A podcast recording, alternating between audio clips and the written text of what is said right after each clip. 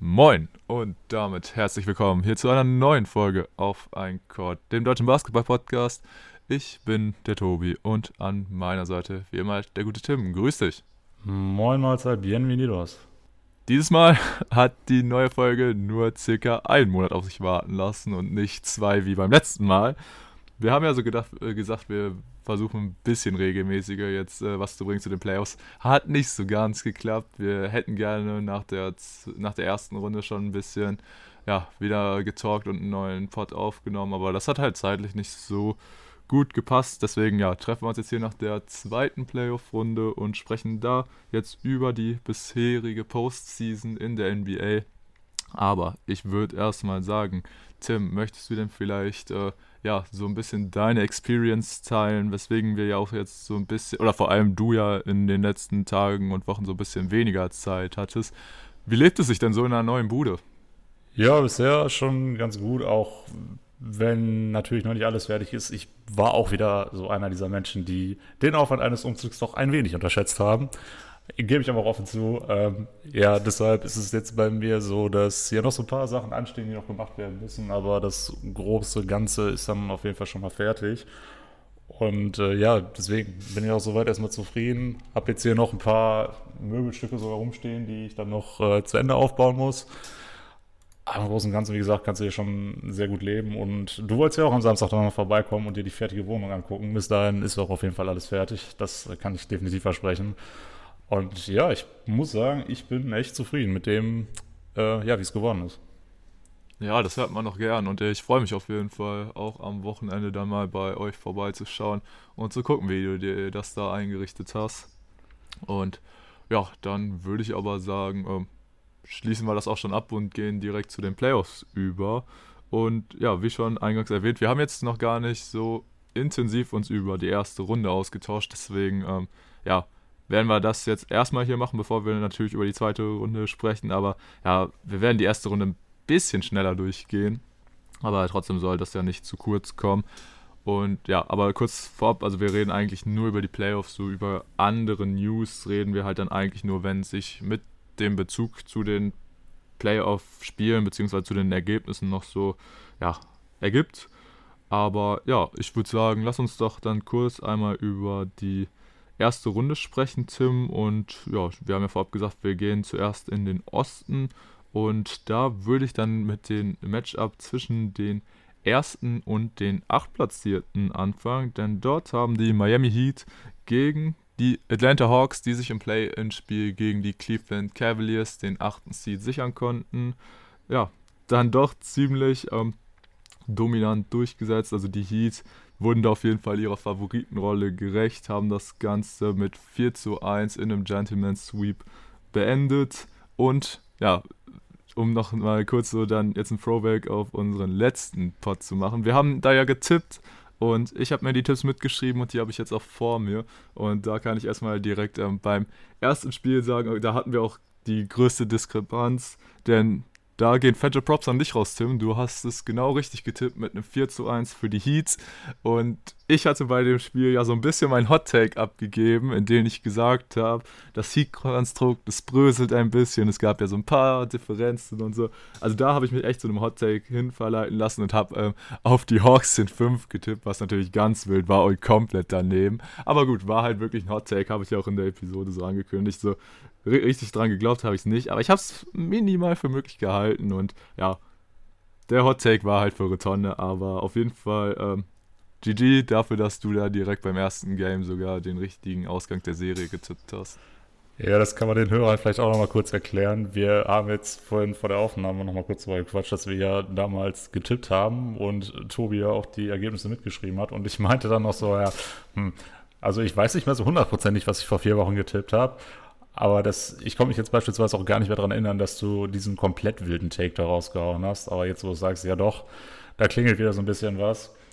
Und naja, man muss es ja auch mal so sehen, so die einzige Hoffnung, die die Hawks ja eigentlich hatten, ist, dass Trae Young viermal komplett eskaliert und das Ding alleine trägt. Aber das hat ja auch in der ganzen Serie nicht wirklich funktioniert.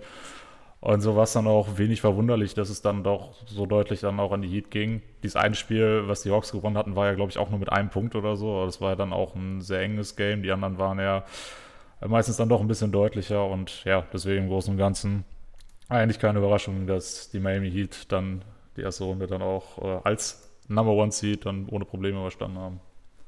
Nee, war es eigentlich wirklich nicht. Also ja, da habe ich mich mal zu einem Hot-Tag verleiten lassen und der ist natürlich direkt äh, ja, in die Hose gegangen. Aber ich muss auch sagen, ich hatte deutlich höhere Erwartungen an die Hawks, weil ja, wer sich schon irgendwie nach fünf Spielen in der äh, neuen Saison hinstellt und so sagt so, ja, Regular Season ist für uns ja so ein bisschen langweilig und so, wer sich dort zu solchen Aussagen verleiten lässt, äh, da muss ich dann sagen, dann erwarte ich dann doch schon mehr, wenn man auch wirklich in den Playoffs steht. So klar, die Hawks waren in der Regular Season echt nicht gut, aber ich habe mir so gedacht, komm, ihr wolltet die ganze Zeit in die Playoffs, jetzt steht ihr da und dann habe ich mir echt so ein bisschen mehr erhofft, aber da muss man auch wirklich sagen, also diese Serie hat so ein bisschen auch exposed, dass dieser ja, Run von den Hawks letztes Jahr bis in die Eastern Conference Finals auch so ein bisschen, ja, dann doch nicht so krass war, wie er vielleicht gemacht worden ist. Ich meine, man hat halt gegen die Knicks damals gewonnen, die halt auch nicht das stärkste Team waren, obwohl die natürlich auch eine super Saison gespielt haben.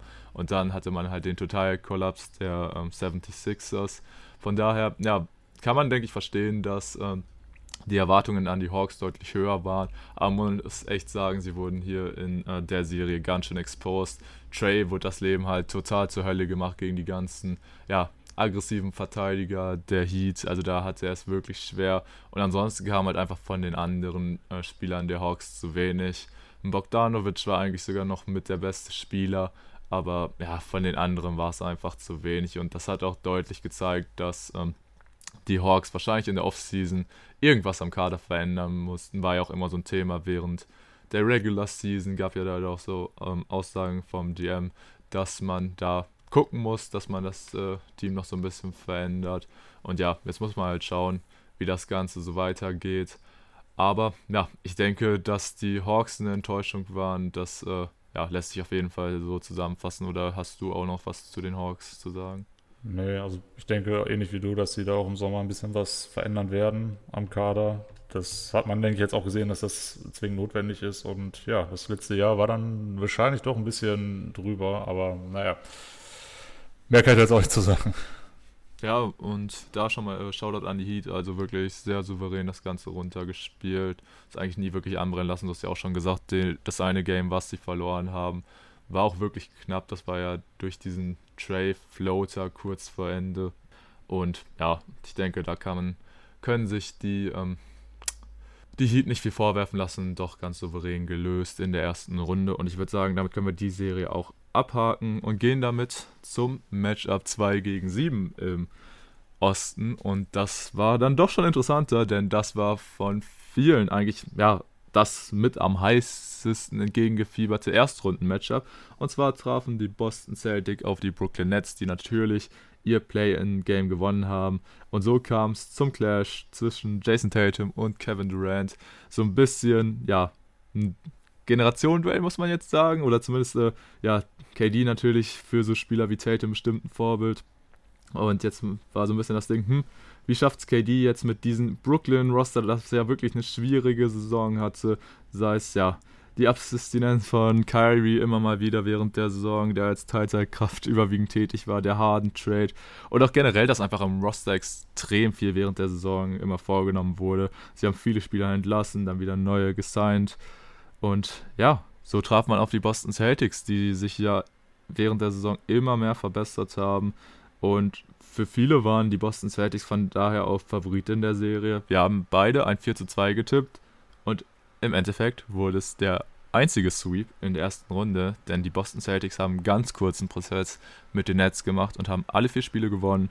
Und ja, somit waren dann Kevin Durant und Kyrie Irving und ihre Brooklyn Nets das erste Team, welches sich dann aus den Playoffs verabschieden durfte. Und ich glaube, das war dann doch für einige von uns überraschend. Ja, absolut. Allerdings würde ich hier schon einwenden, dass der Sweep an sich, finde ich, ein bisschen, ja, also nicht mehr ganz so korrekt darstellt, wie, wie die äh, Verhältnisse in dieser Serie eigentlich waren. Ich finde, wenn du jetzt sagst, die Celtics gewinnen vier null, sweeten die Nets, dann klingt es eigentlich erstmal so, als wären die Celtics um Lichtjahre besser gewesen. Und man hätte einen ganz klaren qualitativen Unterschied gesehen. Ich finde schon, dass man sagen muss, das ist wahrscheinlich so der einer der engsten Sweeps überhaupt war, die wir je gesehen haben. Klingt vielleicht erstmal ein bisschen merkwürdig, aber wenn ich drauf gucke, die Celtics haben die Spiele mit, mit einem Punkt, dann mit sieben, dann mit sechs und dann nochmal mit vier Punkten gewonnen. Also der höchste Unterschied waren wirklich sieben Punkte. Also das ist gar nicht mal so deutlich, wie es vielleicht auf den ersten Blick wirkt. Aber man muss halt auch sagen, dass der, der Sieg der Celtics in der Serie natürlich nie gefährdet war.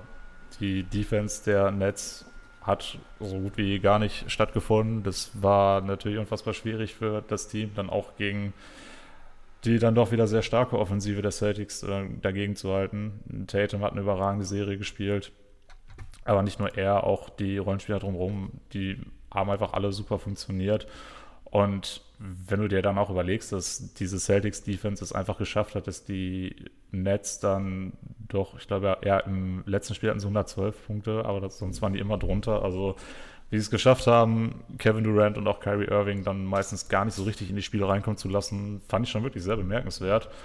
Und äh, bin da auch so ein bisschen äh, stolz auf mich, dass ich eigentlich die ganze Saison über immer gesagt habe, ja, die Celtics, die stehen zwar nicht so gut da, aber man sollte sie nicht unterschätzen, da kann doch noch was gehen. Und auch nach der Trading-Deadline war ich ja dann auch Optimist, was Boston anging. Und die Erwartungen, die ich an das Team hatte, haben sie dann auch absolut erfüllt in der ersten Runde.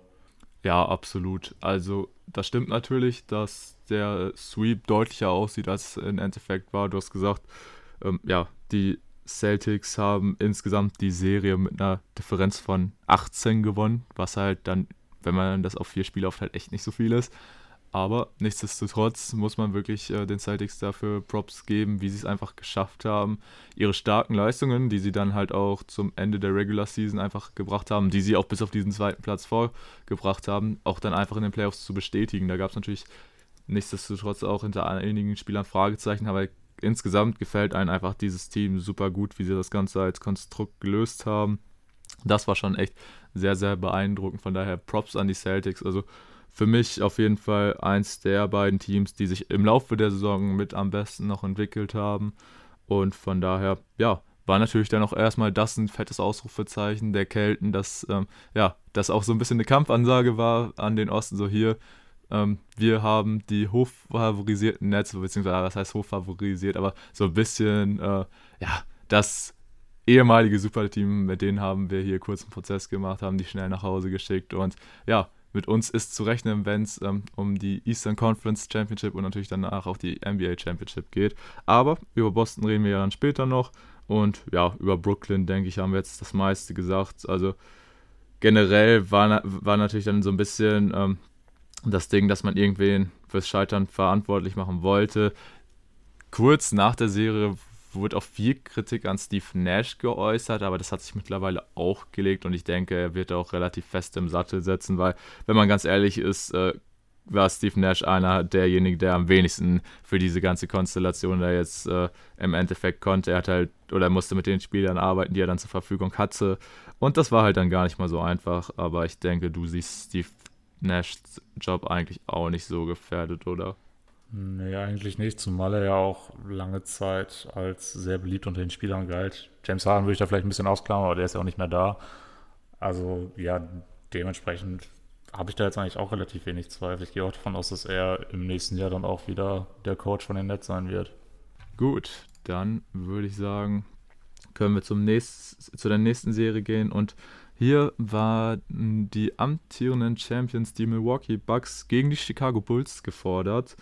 Und ja, das war vorab relativ eindeutig oder wurde relativ eindeutig gesehen. Du hast sogar gesagt, die Bucks hauen den Sweep raus und, mal, und schicken äh, Chicago direkt nach Hause. Und ähm, ich habe aber gesagt, es wird ein Gentleman Sweep. Ich habe Chicago einen Sieg noch gegeben und den konnten sie tatsächlich auch erreichen. Habe mich dann doch auch für die Bulls gefreut, dass sie nicht gnadenlos verloren haben und ohne Sieg in der Postseason dann wieder ähm, raus mussten, weil das wäre auch ein bisschen, ja, hätte der Saison der Bulls ein bisschen äh, zu wenig Credit gegeben. So diesen einen Playoff-Sieg haben sie sich dann doch zumindest noch verdient.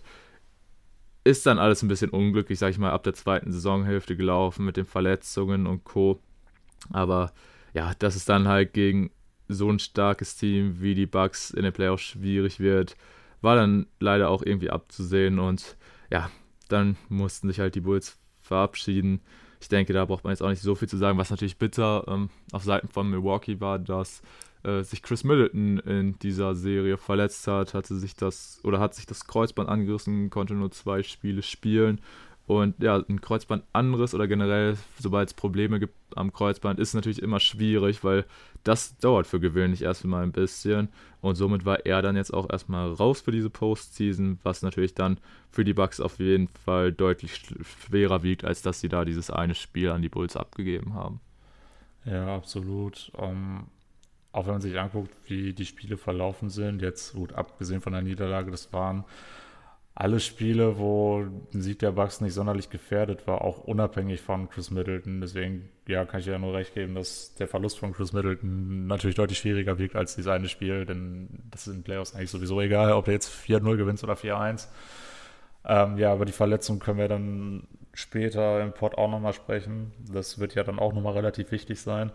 Aber so, ja, im Großen und Ganzen Ähm, ja, hätte ich den Bulls nicht zugetraut, dass sie ein Spiel gewinnen in der Serie. Sie haben mich dann doch Lügen gestraft. Es gab dann doch wieder dieses typische Milwaukee-Game, wo man noch nicht so richtig in der Serie drin ist, auch teilweise noch nicht so ganz fokussiert teilweise. Man kennt es von ihnen eigentlich eher aus Spiel eins, in diesem Fall war es jetzt Spiel zwei.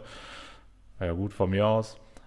Aber ja, zu dem, zu der Serie kannst du halt nur sagen, dass es da nie wirklich eine Gefahr gab für Milwaukee und ja, schade für die Bulls, haben ja lange Zeit eine sehr gute Regular Season gespielt, waren zwischendurch ja sogar mal an der eins, sind dann durch Verletzungen ein bisschen auseinandergefallen und auch in den Playoffs war es natürlich schwierig, ähm, wenn die besten Verteidiger nicht auf dem Feld stehen konnten oder zumindest noch gerade erst von der Verletzung zurückgekommen sind. Das war ein bisschen schade, aber ich denke, die Bulls sind auch so ein Team, wo wir vielleicht im nächsten Jahr auch wieder sehr viel Freude dran haben können. Das denke ich doch auch. Und ja, dann würde ich sagen, gehen wir auch schon zur letzten Erstrundenserie im Osten. Und hier hatten wir beide einen unterschiedlichen Sieger vorausgesagt, denn die Rede ist vom Duell der Philadelphia seventy-sixers gegen die Toronto Raptors. Und du hast hier auf die Raptors getippt in sieben Spielen, hast hier den Tipp auf den äh, ja, fünften Seed gesetzt.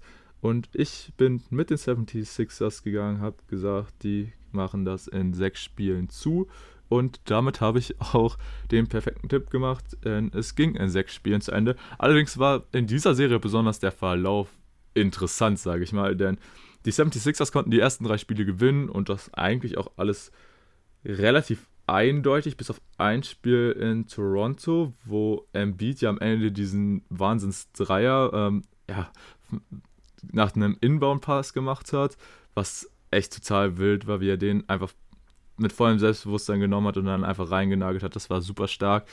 Danach hat er ja noch ein bisschen Trash-Talk in Richtung Drake betie- äh, betrieben und hat gesagt, ich komme noch mal wieder, ich komme für den Sweep. Daraufhin haben die äh, seventy-sixers dann erstmal zwei Spiele gegen die Raptors verloren und alle waren schon so, oh, wird das das erste Mal, dass ein Team eine drei zu null Führung aus der Hand gibt? Und dann war natürlich auch so ein bisschen wieder alles von wegen, ja, normalerweise ja nicht, aber bei einem Team, was von Doc Rivers gecoacht wird, äh, kann man sich nie sicher sein. Im Endeffekt haben sie es dann allerdings doch in dem ja, sechsten Spiel dann äh, zugemacht, was auf jeden Fall wichtig war, dass äh, ja, sie da nicht noch äh, ein drittes Spiel abgegeben haben, weil ich glaube, dann wäre die Serie wirklich total offen gewesen und dann hätte ich wahrscheinlich auch die Toronto Raptors für dann Spiel sieben favorisiert gesehen. Weil das macht natürlich dann auch was äh, mit deinen Spielern in den Köpfen, wenn du einen ja, fast sicher geglaubten Seriensieg mit drei Siegen dann, dann doch noch irgendwie ja, außer Hand gibst, beziehungsweise es überhaupt zu einem Game sieben kommen lässt. Was allerdings auf jeden Fall wieder definitiv es zu kritisieren galt, war, dass ähm, ja, Coach Rivers seine Starter dann auch äh, zu lange draufgelassen hat, denn dadurch, dass, äh, dass es in Game sechs dann wieder relativ eindeutig war, ich glaube, die seventy-sixers, das war mit über fünfundzwanzig Punkten äh, im vierten Viertel vorne, als sich Joel Embiid verletzt hat, der, ja, ich glaube, ein Ellbogen war schlussendlich von Pascal Siakam ins Gesicht bekommen hat und sich dabei dann, ja, Teil des Gesichts auf jeden Fall irgendwie gebrochen hat. Also von da an war klar, okay, er wird jetzt erstmal ausfallen. Ich glaube, es war auch mit der Augenhöhle, so genau die Verletzung habe ich jetzt nicht im Kopf, aber er war damit natürlich auch erstmal angeschlagen und dann kam noch heraus, dass er eigentlich auch die komplette oder jetzt schon länger Probleme mit dem Daumen hat in der Serie, aber noch an seiner Wurfhand. Ja, das war dann ziemlich bitter, vor allem ähm, für viele seventy-sixers wird das ja so ein bisschen ja, Spiel denselben Song nochmal sein, wenn sie hören, dass Joel Embiid in der Postseason Verletzungsprobleme hat. Aber gerade diese Gesichtsverletzung war natürlich sehr bitter, weil, wie gesagt, das Spiel war eigentlich durch. Und da muss man natürlich in Frage stellen, ob da dein Star-Player bei so einer hohen Führung in, ja, im vierten Viertel noch überhaupt auf dem Platz stehen sollte. Und von daher war das dann, ja, die seventy-sixers haben die Serie gewonnen, aber mit den Gesundheitsproblemen mit Joel Embiid musste man sich dann doch, ja, ein bisschen äh, rumplagen und war dann, denke ich, da, tr- nichtsdestotrotz echt nicht so zufrieden, weil man hätte es einfach nicht so weit kommen lassen sollen. Man hätte, man hatte die Möglichkeit, die Serie früh zu beenden, aber so, ja, ist es dann doch nicht so gut ausgegangen. Ja, ich finde diese ganze Thematik um die Verletzung von Joel Embiid basiert halt schon so ein bisschen einfach auf, eigentlich will ich nicht Dummheit sagen, aber es ist eben schon Dummheit. Zumal bei Doc Rivers das jetzt ja auch nicht zum ersten Mal kritisiert worden ist. Das ist ja ein Thema, was ihn jetzt auch schon länger beschäftigt. Das gab es immer mal wieder, dass man da gesagt hat, ey, du musst auf die Minuten achten, wie du sie verteilst. Und naja, dann kann nun mal eben sowas passieren. Ich glaube, die offizielle Diagnose war, ich glaube, ein Bruch an der Augenhöhle und zusätzlich, glaube ich, auch noch eine Gehirnerschütterung, oder eine leichte zumindest. Ich bin jetzt auch nicht mehr so sicher, aber wie dem auch sei, also ja, wie schon gesagt, das ist eine drei null Führung, hat noch nie jemand verspielt. Und nach dem Spruch von Embiid Richtung Drake habe ich schon gedacht, hm, wäre natürlich jetzt ein Ding, wenn sich das nochmal so ein bisschen wendet. Zumal ja Doc Rivers dein Coach ist, also hm, weiß ich nicht. Ist ja wirklich so, also wenn man es einem Coach zutraut, dann wahrscheinlich ihm. Ähm, ja, man hat es ja letztendlich dann doch nochmal in die richtigen Bahnen gelenkt aus Philly-Sicht. Aber war jetzt in meinen Augen auch schon nicht so der allersouveränste Auftritt. Also ich war mit dem Spielerischen teilweise doch so ein bisschen, ja, war so ein bisschen irritiert. Auch vor allem die Rolle, die James Harden in diesem Team dann hatte in den Playoffs. Das ist dann in der zweiten Runde nochmal deutlicher geworden, aber da werden wir gleich auch nochmal genauer drauf eingehen. Da finde ich schon so ein Team, wo ich dachte, hm, irgendwie taugt mir das nicht so ganz, was sie machen. Und ich habe ja auch so ein bisschen auf die Raptors gesetzt, weil ich es denen dann doch ein bisschen mehr gegönnt hätte und das Team auch einfach, dem Team einfach mehr abgewinnen kann. War dann nicht so, das war ja von mir dann, ja, ein Hottake wahrscheinlich auch nicht unbedingt, aber da waren ja schon doch die meisten Stimmen Richtung seventy-sixers. Da habe ich dann ein bisschen auf den Außenseiter, zumindest Außenseiter nach Seedings getippt. Sollte dann für mich nicht sein. Aber ja, ähm, klar, erstmal schön für Philly, dass man die erste Runde überstanden hat, aber ich denke, da war man sich auch einig, dass das dann doch, äh, ja, mit der Freude noch so ein bisschen warten musste, denn ähm, wie lange ein Embiid ausfallen würde, wusste man ja auch noch nicht hundertprozentig. Es waren dann, glaube ich, zwei Spiele. Aber dennoch äh, hat man dann natürlich schon wieder gesagt, ja, Doc Rivers, du kämpfst sowieso schon so ein bisschen um deinen Job und dann kommt noch sowas dazu. Bisschen blöd. Ja, und ich denke, damit können wir erstmal einen Haken hinter die erste Runde im Osten machen und gehen einfach direkt rüber in den Westen. Und da muss man vorab sagen, ähm, haben wir die Play-In-Ausgänge nicht so gut predicted wie im Osten, denn wir haben beide darauf gesetzt, dass sich die L A Clippers in dem äh, Spiel sieben gegen acht gegen die Minnesota Timberwolves durchsetzen werden. Haben sie dann nicht getan. Deswegen hatten wir hier, sind wir eigentlich von der Serie zwischen Memphis und den Clippers ausgegangen, so ist es halt nicht gekommen. Und ähm, dazu waren wir uns dann auch noch uneinig, wer Achter wird. Du hast gesagt, die Timberwolves würden in dem Szenario die äh, Pelicans schlagen. Ich habe auf die Pelicans gesetzt. Es wurden die Pelicans, aber sie haben nicht die Timberwolves geschlagen, sondern die Clippers. Da ähm, Paul George kurz vor dem Spiel auch noch ins äh, Health and Safety Protocol gekommen ist, was natürlich sehr bitter für die Clippers war. Aber ich glaube, jetzt auch so rückblickend betrachtet, kann man eigentlich sagen, war das eigentlich gut so jetzt, wie es gelaufen ist. Denn ja, bei diesem Tipp, den wir äh, abgegeben haben, Phoenix gegen den Eight-Seed, weil wir uns halt nicht äh, einig waren, welches das Team es schlussendlich wird, haben wir beide nichtsdestotrotz auf den Sweep gesetzt, dass Phoenix das Ding halt ähm, so schnell wie möglich klar macht.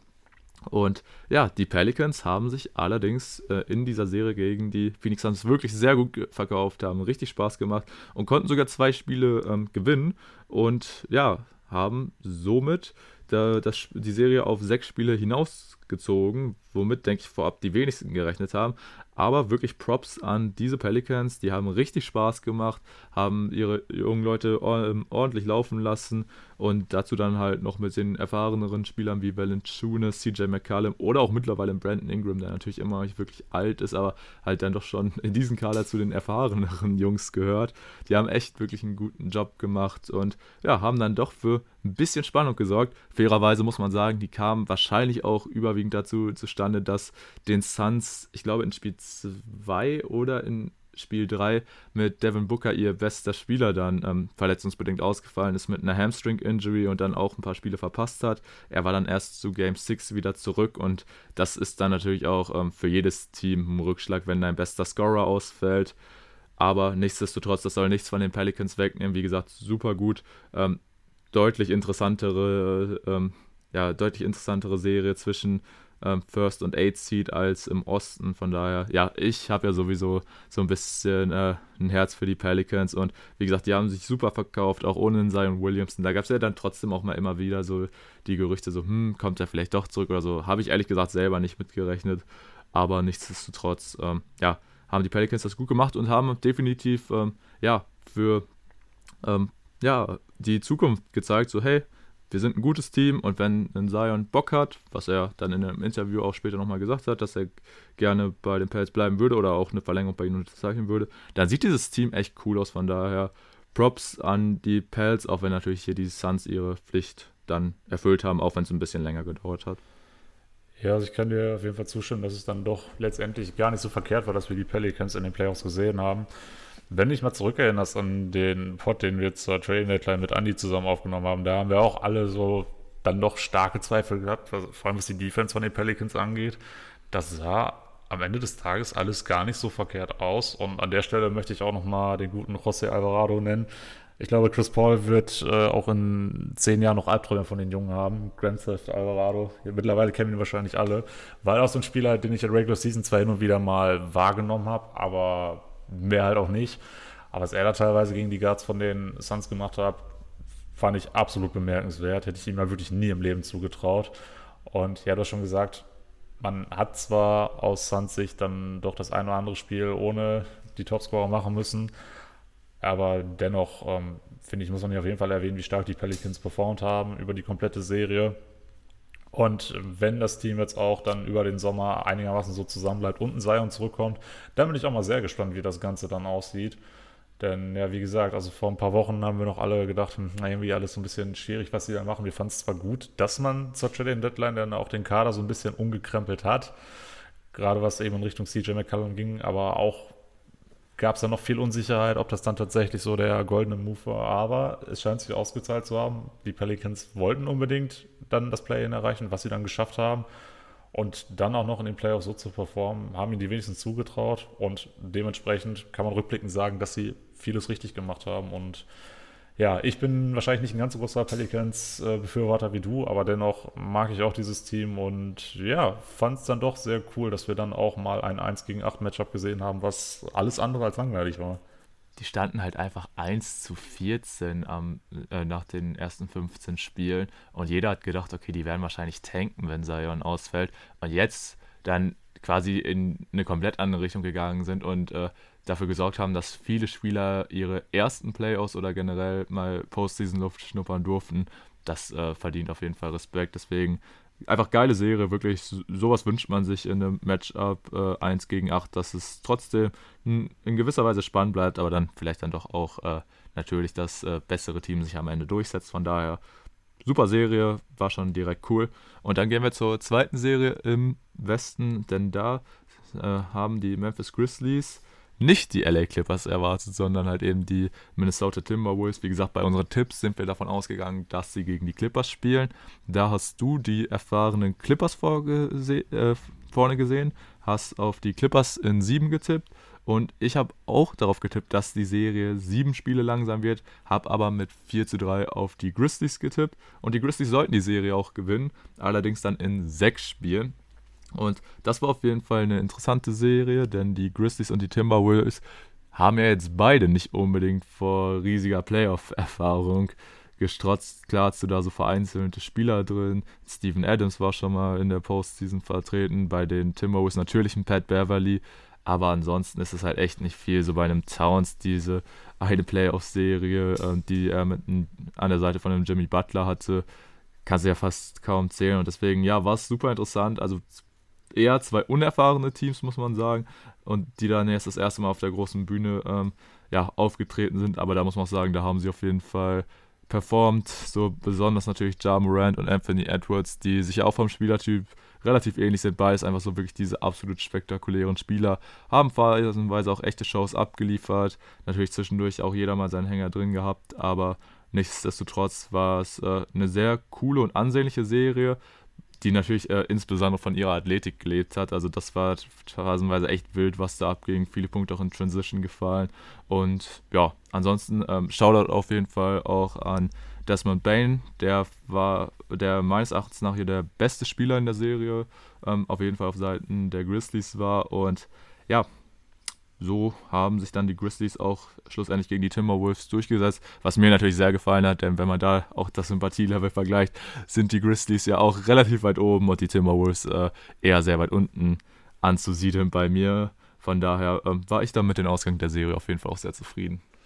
Ja, glaube ich dir direkt. Ähm, war für mich eigentlich eine Serie, die eher so ein bisschen nebenbei stattgefunden hat. Ich wusste irgendwie gar nicht so richtig, wie ich es einschätzen sollte. Ich habe ja eigentlich die, die Clippers in dem Matchup gesehen und hätte ihnen dann trotz des ähm, siebten Seeds mehr zugetraut als den Grizzlies, weil ich da gedacht habe, dass da die Unerfahren- Unerfahrenheit dann doch den Ausschlag dafür gibt, dass man eben nicht so weit kommt in den Playoffs. Dann hat sie die Timberwolves dabei, für die letztendlich das Gleiche gilt. Aber ich fand trotzdem, doch, dass die Timberwolves deutlich besser performt haben, als ich es ihnen zugetraut hätte in den Playoffs. Bei dem Matchup hätte ich dann eigentlich doch gedacht, dass äh, Erfahrenheit dann doch gar nicht mal so wichtig ist, weil es ja für beide eben ausgeglichen war. Und da hätte ich dann die spielerische Qualität dann doch eher bei den Grizzly-Bären gesehen. Aber so war es doch eine relativ offene Serie, die auch gerade so nach äh, Spiel vier noch in alle Richtungen hätte kippen können. Da stand es ja noch ähm, zwei zu zwei. Die Grizzlies haben danach noch zweimal knapp gewonnen, einmal zwei Punkte, einmal mit acht. Also das ist tatsächlich eine sehr ausgeglichene Serie und das ist ja auch was, was wir schon beim eins gegen acht Matchup gesehen haben. Eine Serie zwischen diesen beiden Seeds ist meistens sehr eindeutig pro äh, Top-Team, aber auch hier war die Serie wieder alles andere als langweilig, sondern eben wie gesagt spannend bis zum Ende eigentlich. Und das ist halt wirklich was, was wir, glaube ich, in den Playoffs auch nur sehr selten gesehen haben, dass man in einer Conference wirklich beide Matchups dann in mindestens sechs Spiele gehen. Ja, deswegen da auch nochmal Props an beide Mannschaften. Ähm, die Timberwolves ja auch für viele ein Überraschungsteam, die haben ja auch viele deutlich schlechter gesehen. Ich glaube, wir hatten die vor der Saison auch deutlich weiter unten, aber die Grizzlies ja auch, also die waren auch ein Überraschungsteam. Also ja, das ist auch nicht so das Argument in dem Fall. Aber ja, also wie gesagt, fand ich dann auch cool, dass man da nicht so eine deutliche Serie in Richtung Sweep oder Gentleman Sweep hatte. Ja, war auf jeden Fall eine unterhaltsame Serie, wie eigentlich fast alle in dieser ersten Runde, muss man wirklich sagen. Also da gab es, auch wenn die Ergebnisse dann fa- teilweise vielleicht mal klar waren, war es jetzt nicht unbedingt so, dass man sagen würde, okay, ähm, die Serie war jetzt total langweilig. Auch wenn das jetzt so ein bisschen vorab gegriffen ist, so eigentlich das, oder die einzige Serie, wo ich so wirklich das Gefühl hatte, war Milwaukee gegen Chicago. Aber, ja, okay, Miami, Atlanta vielleicht auch, aber gerade im Westen fand ich eigentlich alle Serien ganz cool. Auch wenn die äh, Serie, über die wir jetzt sprechen, deutlich ein, oder auch ziemlich eindeutig war, aber nichtsdestotrotz hat sie mir auf jeden Fall als Zuschauer auch Spaß gemacht. Ähm, aus neutraler Sicht, ich weiß, du äh, bist da nicht ganz so neutral, denn wir reden jetzt ähm, über die Serie der Golden State Warriors gegen die Denver Nuggets. Und da waren wir uns auch uneinig. Wir haben zwar auch hier wieder denselben Ausgang getippt, dass die Serie in sechs Spielen beendet sein wird.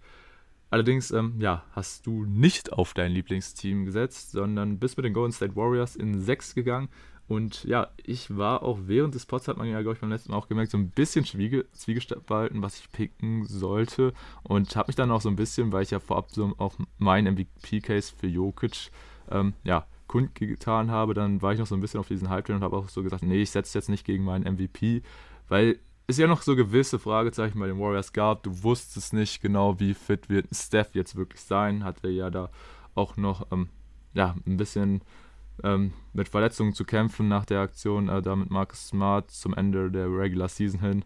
Und ja, ähm, wenn es eine Erkenntnis geben sollte aus der Serie, dann, dass Stephen Curry wahrscheinlich der beste Six-Man aller Zeiten ist. das war wirklich ein sehr interessantes äh, ja, Line-Up, was dann ähm, Steve Kerr hier gewählt hat, der Steph Curry einfach von der Bank gebracht hat, was wahrscheinlich nicht unbedingt jeder äh, Spieler auf ja, dem Level, beziehungsweise der den Status von Stephen Curry genießt, tun würde. Aber Steph hat es gemacht, war damit cool. Für ihn ist Jordan Poole in die Starting Five gerückt und der hat auf jeden Fall auch echt richtig abgeliefert. Ähm, wurde ja auch sehr gefeiert dann im Verlauf dieser Serie. Splash Poole war geboren.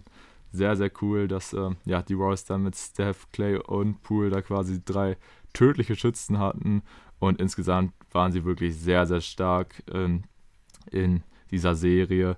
Und ja, bei Denver war es halt leider so ein bisschen Jokic gegen den Rest, also es war schon echt schwierig. Jokic hat echt aufopferungsvoll gekämpft, hatte jedes Mal ein super Spiel abgeliefert, nur es hatte ihn einfach wirklich an Support gefehlt, was echt schade war, weil ich hätte diese Serie natürlich gerne in Bestbesetzung gesehen. Ich denke, für dich als Fan hat es nochmal ein bisschen mehr wehgetan, weil Jokic war halt wirklich super, nur es ist dann halt irgendwie schwierig, wenn kein anderer deiner Mitspieler mal zumindest dir zwanzig Punkte oder so liefern kann, weil das haben wir ja auch schon häufig gesagt, dass dann Jokic, wenn er dann selbst noch äh, in der Primär-Scorer-Rolle fungieren muss, da, das kann er zwar auch, aber da brauchst du ihn so ein bisschen seinen Stärken mit und dass dir natürlich Scoring fehlt, wenn Jamal Murray und Michael Porter Junior nicht dabei sind, ist auch klar, von daher, ja, war es dann im Endeffekt doch eine deutliche Nummer. Die Warriors haben das Ganze in fünf Spielen klar gemacht, aber ich war dann doch sehr froh, dass es nicht in einem Sweep geendet ist, weil das wäre echt zu brutal gewesen. Deswegen hat mich sehr gefreut, dass Denver da noch ein Spiel gewinnen konnte in der Serie. Ja, also ich sag mal, wenn dein, dein Franchise in der ersten Runde mit vier zu eins abgefertigt wird, dann ist das schon hart. Aber wenn ich einfach einen Stephen Curry von der Bank abschieße, dann ist das nochmal ein bisschen härter. Das war schon, ähm, ja, nicht so schön. Nur, ja, was wolltest du auch aus, aus Nuggets-Sicht da irgendwo machen? Alles, was du offensiv gemacht hast, lief über Jokic und gerade so eine Top-Defense wie die der Warriors könntest du natürlich sehr einfach darauf einstellen, wenn die wissen, okay, wir haben jetzt einen Spieler, den wir nach Möglichkeit einschränken müssen, soweit das eben möglich ist. Und komplett geht das bei Jokic natürlich nicht, aber der Rest, ja, wenn Aaron Gordon dann dein zweitbester Scorer ist, dann gewinnst du keine Playoff-Serie, so sehr ich Aaron Gordon auch mag, aber reicht dann nun mal eben nicht. Ja, und ohne Jamal Murray und Michael Porter Junior hat es dann offensiv einfach an vielen Stellen gemangelt. Die Defense der Nuggets ja sowieso schon äh, seit Jahren so ein bisschen das Problem. Und dann hat er immer, hat es an beiden Enden des Feldes eben nicht so gut funktioniert, auch wenn man Jokic natürlich loben muss für das, was er dann in den fünf Spielen gezeigt hat. Eine Top-Performance nach der nächsten hat dann auch nochmal bewiesen, dass er zu Recht M V P geworden ist am letzten Endes. Aber ja, das war dann nun mal im Großen und Ganzen zu wenig. Und dennoch muss ich da sagen, Props an die Warriors, wie sie es einfach geschafft haben, wieder so ein bisschen das Feeling der alten Zeit zurückzubringen, in der sie ja komplett dominant waren. Das, die Ära schien ja schon zu Ende, aber irgendwie ist sie jetzt doch wieder da. Und ja, was Jordan Poole dann natürlich auch abgeliefert hat, ist sowieso aller Ehren wert. Ähm, war ja schon zu Anfang der Saison mal so ein bisschen so in den Medien gewesen, ja, hm, Splash Brothers cool und so, aber gibt es vielleicht nicht doch noch so einen Dritten, der da irgendwie mitmischt, so, ich glaube, irgendwer hat ihn mal Splash Cousin genannt oder so. Ähm, ja, vielleicht ist die Blutlinie ja doch ein bisschen anders und es gibt doch drei davon. Ja, äh, war auf jeden Fall eben nicht so schön, wenn dann dein eigenes Team da abgeschossen wird und eben auch der beste Spieler des gegnerischen Teams dann sogar nur von der Bank kommt. Auch nochmal Props an Steph Curry, dass er das mitgemacht hat, ohne da irgendwie Theater zu bringen oder so. Und ja, ein Stück weit habe ich mich dann sogar doch für, für die äh, für Golden State gefreut, dass man wieder dieses Niveau spielen kann. Und ähm, ja, das heißt für Denver, nächstes Jahr muss neu angegriffen werden. Ja, absolut. Aber an der Stelle nochmal Shoutouts an Nikola Jokic. Also wirklich mit dem Roster ähm, überhaupt das Äh, ja, Team auf den sechsten Platz zu führen und dann, ja, ich sag mal, aufopferungsvoll zu kämpfen äh, gegen die Warriors, was halt dann einfach extrem schwer war.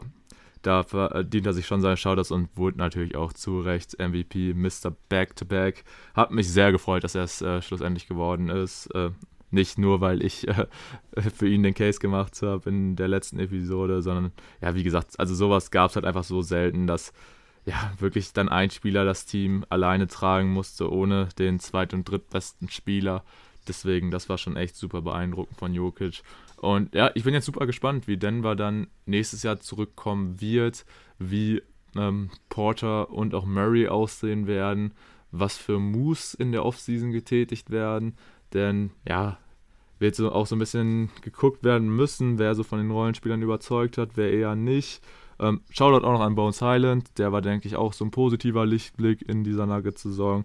Aber ja, so musste sich Denver dann auch relativ früh jetzt leider schon aus dieser Postseason verabschieden. Und ja, die Warriors ähm, haben deutlich besser schon direkt von Anfang an gewirkt, als man sich das vielleicht gedacht hätte.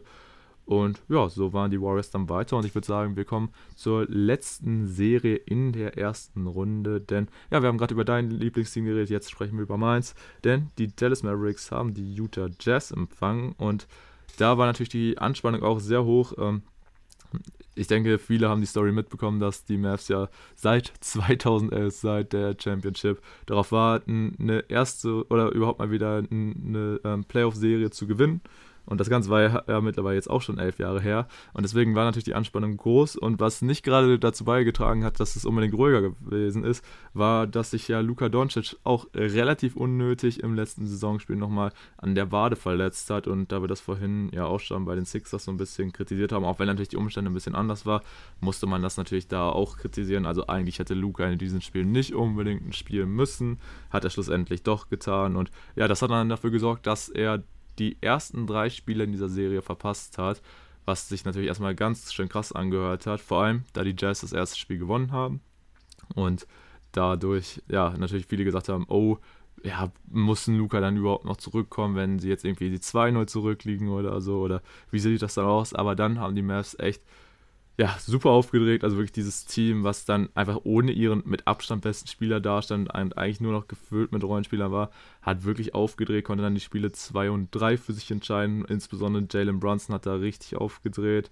ähm, hatte in einem Spiel auch sein persönliches Career-High mit einundvierzig Punkten aufgelegt, das hat er noch nicht mal irgendwann in der Regular Season und das dann einfach in einem Playoff-Spiel rauszuhauen, war natürlich super stark und ja, natürlich, die Mavs haben dann super stark, oder das hat super stark gewirkt bei den Mavs, wie sie abgeliefert haben. Allerdings muss man auch sagen, die Jazz waren echt nicht gut in dieser Serie. Sie konnten zwar dann Spiel vier, also quasi das erste, in dem Luka weg war, für sich entscheiden. Allerdings war es dann auch relativ knapp.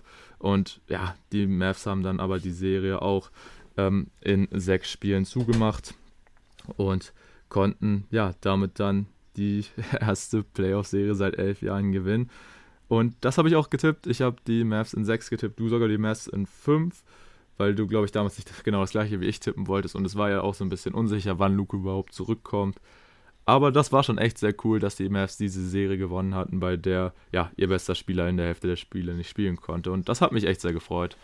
Ja, der Alley-Oop von Donovan Mitchell auf Rudy Gobert in Spiel vier hat meinen Tipp so ein bisschen kaputt gemacht. Der hat ja das Spiel dann nochmal in den letzten Sekunden, äh, die hat das Spiel nochmal gedreht.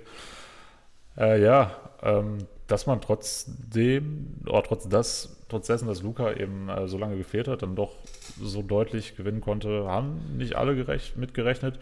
Aber ich fand, du hast auch in dieser Serie wieder gesehen, dass es am Ende des Tages gar nicht so unfassbar schwer ist, die Defense der Jazz zu entschlüsseln. Die Defense der Jazz, wo es ja immer hieß, ja, die sind so unfassbar gut, die haben Rudy Gobert.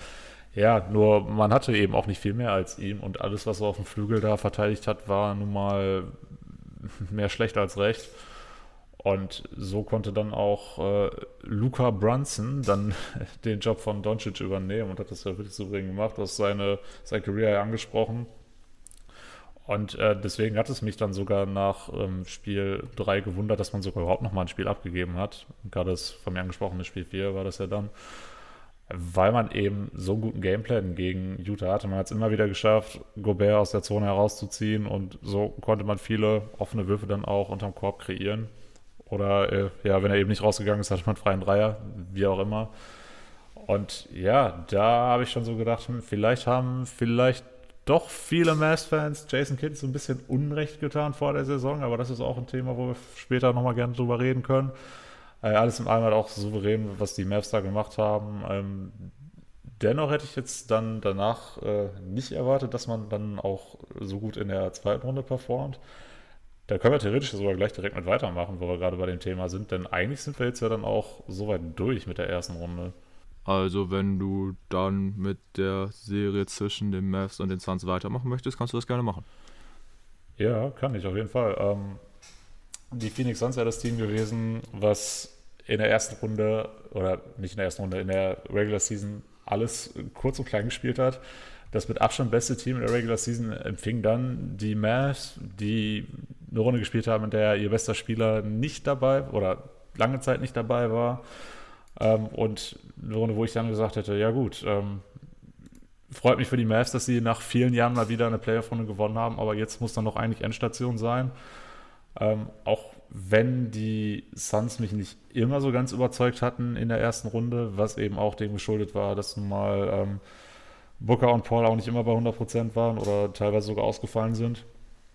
Ähm, aber dennoch hatte ich eigentlich überhaupt keine Zweifel daran, dass äh, Phoenix dann auch wieder, wie bereits im letzten Jahr, in die Conference Finals einzieht, aber Pustekuchen, das hat nicht funktioniert, denn deine Mavs haben against all odds einfach diese Serie gewonnen, äh, letzte Nacht in Spiel sieben. Und ja, Luka Dončić hat nun mal bewiesen, dass er mittlerweile doch zu den absoluten Topspielern in der Liga gehört. Klar war er für viele schon immer ein Top zehn Spieler, bei Top fünf haben sich ja viele dann schon so ein bisschen gestritten, so hm, passt der da überhaupt rein? Mittlerweile musst du wirklich einen Case für die Top drei machen. Und was für mich so ein bisschen die Story der Serie war, war eben äh, der Geburtstag von Chris Paul. Denn zu Beginn der Serie hat er noch unfassbar gut gespielt, hat dann dieses eine Spiel gehabt, wo er sogar vierzehn von vierzehn Würfen aus dem Feld getroffen hat, was es natürlich noch nie gab, so eine Effizienz.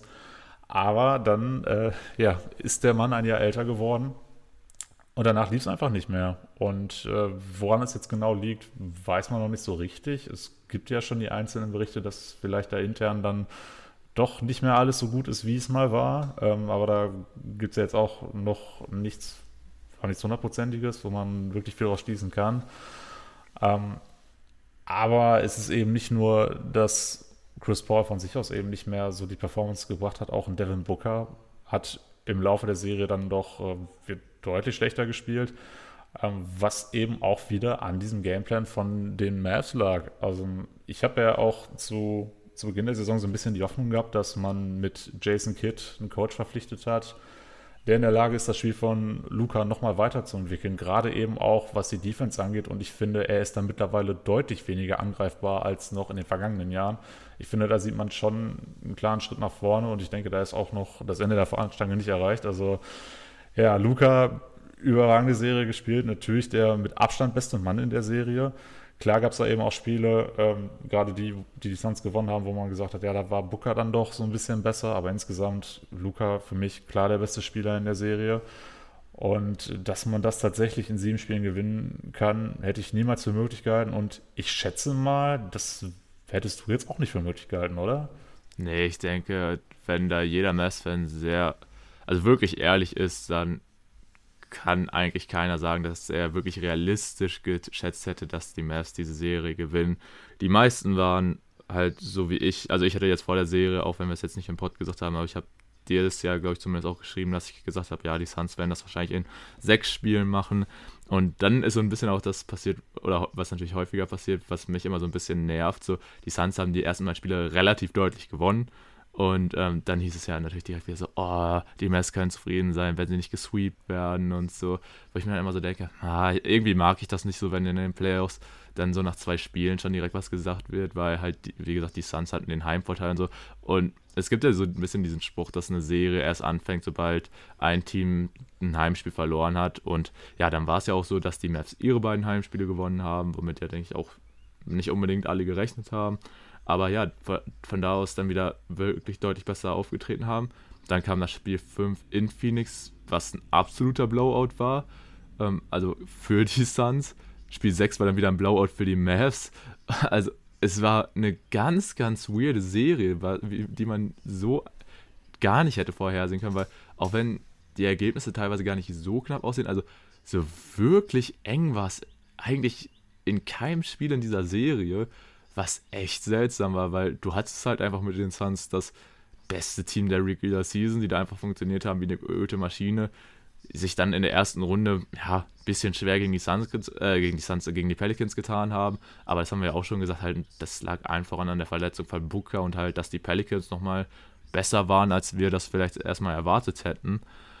Aber ja, also dass sie hier diese Serie wirklich verlieren würden, damit konnte man, denke ich, echt nicht rechnen. Also wirklich, äh, da hätte ich niemals mitgerechnet, dass die Mavs diese Serie hier gewinnen können, weil klar, vorab muss man sagen, die Mavs, was natürlich immer ein Vorteil ist, wenn du den besten Spieler der Serie hattest, und das haben die Mavs einfach.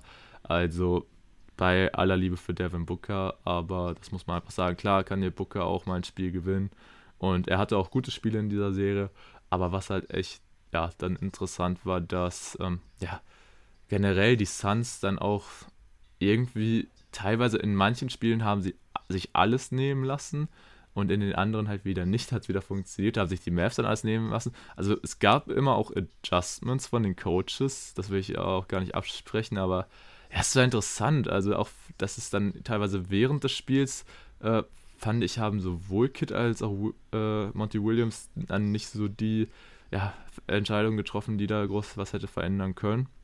Und ja, wie gesagt, also Spiel sieben war halt total offen und alle sind halt so reingegangen, okay, bislang hat immer das Heimteam dann gut gewonnen, gibt ja auch das, oder die Statistik, dass besonders die ähm, ja, Rollenspieler äh, besser bei einem Heimspiel treffen, und generell war, ist ja das so ein bisschen das Erfolgsrezept dieser Mavs, war es ja auch schon gegen die Jazz, dass man einfach vor allem die Dreier fliegen lässt, und das haben sie gegen Phoenix auch gemacht, was natürlich dann nochmal besser war gegen die Suns, dass man halt von Beginn an Luka Dončić dabei hatte, der einen natürlich auch nochmal einfacher die offenen Dreier kreiert. Aber was ich auch so gut wirklich an dem Mavs finde, und du hast es auch schon lobend hervorgehoben, ist einfach die Defense, die sich super gefunden hat. Ich habe ja ähm, zu Beginn auch schon mal über Boston gesagt, dass die sich ja für mich zusammen mit den Mavs im Laufe der Saison mit am besten gesteigert haben und nochmal entwickelt haben. Also beide Teams sind ja wirklich holprig in die Saison gegangen, und auch besonders Doncic und Tatum hatten Startschwierigkeiten, und jetzt spielen sie einfach solche genialen Playoffs. Das ist einfach mega geil. Und ja, natürlich hat es mich als Luka-Fan mal richtig gefreut, dass er so nochmal aufdringen konnte und der Serie dann wirklich so seinen Stempel aufgedrückt hat, weil besonders dieses Game sieben in der letzten Nacht, das war einfach wirklich verrückt. Also ich saß hier vorm Fernseher und habe mir so gedacht, wow, passiert das jetzt gerade wirklich? Kann mich mal bitte wegkneifen, so. Aber es war wirklich krass. Aber ja, da fehlt mir jetzt so auch so ein bisschen so dass äh, diese Serie einzuordnen, weil wie gesagt, also dass die Suns jetzt besonders in diesem Spiel sieben plötzlich wie ausgewechselt gewirkt haben und da wirklich gar kein Mittel mehr gefunden haben, das war schon echt verrückt. Also ich weiß nicht, wie hast denn du diese Serie und insbesondere dieses äh, Spiel sieben gesehen? Ja, ich bin da relativ ähnlicher Meinung wie du, dass das da eigentlich wirklich kein richtig enges Spiel gab, ist schon sehr weird irgendwo. Gibt es auch nur sehr selten. Also klar gibt es Spiele, also Serien, wo nur die wenigsten Spiele mal ausgeglichen sind, aber dass es dann auch über sieben Spiele geht und dass es dann immer so ein Blowout-Geschiebe hin und her ist, das ist schon wirklich außergewöhnlich. Und äh, ich, ja, ich hatte es ja vorhin auch schon mal gesagt, ich wollte, hatte überlegt, ob ich für Game sieben heute Nacht nochmal aufstehe. Ich habe es dann letztendlich nicht gemacht, weil ich gedacht habe, ja gut, äh, bisher hat jedes Team die, das Heimspiel gewonnen in der Serie. Die Suns haben zu Hause auch meistens sogar ja, sehr deutlich gewonnen. Einmal mit zwanzig oder dann auch einmal mit dreißig in Spiel fünf. Da habe ich gedacht, also hm, irgendwie nicht so richtig greifbar, dass sie sich das dann nochmal nehmen lassen. Und dass sie dann auch so abgeschossen worden sind, hätte ja wirklich keiner erwarten können. Zumal es dann ja auch, glaube ich, so war, dass Ähm, Luka zur Halbzeit genauso viele Punkte wie die Suns als gesamtes Team, was ja auch schon total komisch ist. Ich hatte auch noch eine andere Statistik vorhin noch auf dem Schirm. Ich glaube, in der Halbzeit, in der ersten Halbzeit wurde einmal eingeblendet, dass ich glaube, Booker hatte null von zwei aus dem Feld und Paul null von eins. Weil du denkst, das sind deine beiden wichtigsten Spieler und die fangen einfach gar nicht an zu scoren. Ja, auch, auch irgendwie alles sehr merkwürdig. Also, ja, wie gesagt, also in erster Linie würde ich jetzt erstmal Props an den Mavs geben, wie sie eben ihre Defense strukturiert haben und wie sie es immer wieder geschafft haben, Adjustments zu finden. Die haben ja auch in der gesamten Serie eigentlich nie geführt, nur jetzt eben nach Game sieben, weil sie das gewonnen haben. Also ja, wirklich äh, beeindruckend. Hätte ich äh, einfach nicht mit gerechnet. Und ähm, da bin ich jetzt auch mal wirklich gespannt, wie es dann für sie in der nächsten Runde weitergeht. Denn hättest du mir vor der Saison gesagt, dass die Mavs in die Conference Finals kommen, hätte ich die wahrscheinlich ausgelacht. Ja, das glaube ich auch, also oder generell, dass viele da sehr pessimistisch waren. Du hast ja auch schon gesagt, viele Mavs-Fans haben unter anderem ja auch diese Kid-Verpflichtung sehr kritisch begutachtet, aber generell würde ich sagen, waren es nicht nur die Mavs-Fans, das war so generell der Tenor. Und wenn wir uns jetzt auch nochmal zurückerinnern ähm, zur Trading-Deadline, als die Mavs halt diesen Porzingis-Stil eingefädelt haben, wo auch alle gesagt hat, was machen die da? Die holen sich die mit Davis Bertans einen der schlechtesten Verträge der Liga rein, der jetzt zwar mal einen Dreier hochjagen kann, aber dafür halt defensiv ein absolutes Loch ist. Aber dafür haben sie auch einen Spencer Dinwiddie bekommen. Und auch wenn der auch schon in der Serie gegen die Jazz und auch in dieser Serie gegen die Suns immer mal so Auf- und Abs hatte, war er wirklich extrem wichtig in seiner Rolle von der Bank. Und besonders dann ab Spiel sechs äh, war er in dieser Serie extrem stark, weil er auf einmal total heiß von draußen äh, war, hat in beiden Spielen jeweils fünf von sieben getroffen, also in Spiel sechs und sieben der Serie, was natürlich extrem wichtig war, dass du auch, auch dieses Scoring von der Bank hattest, was dir davor auch so ein bisschen dann abgegangen ist. Von daher, ja, war das sehr stark. Auch ein Frank Ntilikina, der plötzlich reingeworfen ist, der jetzt lange gar nicht gespielt hat, äh, haufenweise D N Ps bekommen hat, aber den man dann einfach aufgrund seiner starken Defense äh, gegen Booker und Paul ähm, gebraucht hatte. Und das war dann echt saustark. Und ja, ansonsten natürlich auch wirklich fettes, fettes Shoutout an Reggie Bullock, der anscheinend so ausgesprochen wird, was jetzt auch im Laufe dieser Serie rausgekommen ist. Äh, was ich auch interessant fand, dass es nach so vielen Jahren, die in der N B A ist, jetzt erst rauskam. Aber natürlich auch Dorian Finney-Smith, Maxi Kleber, sau, sau stark, wie die Jungs abgeliefert haben. Haben ihre Dreier gut getroffen und äh, phasenweise ist jeweils einer von denen dann auch mal richtig in einem Spiel eskaliert, was auch sehr cool war.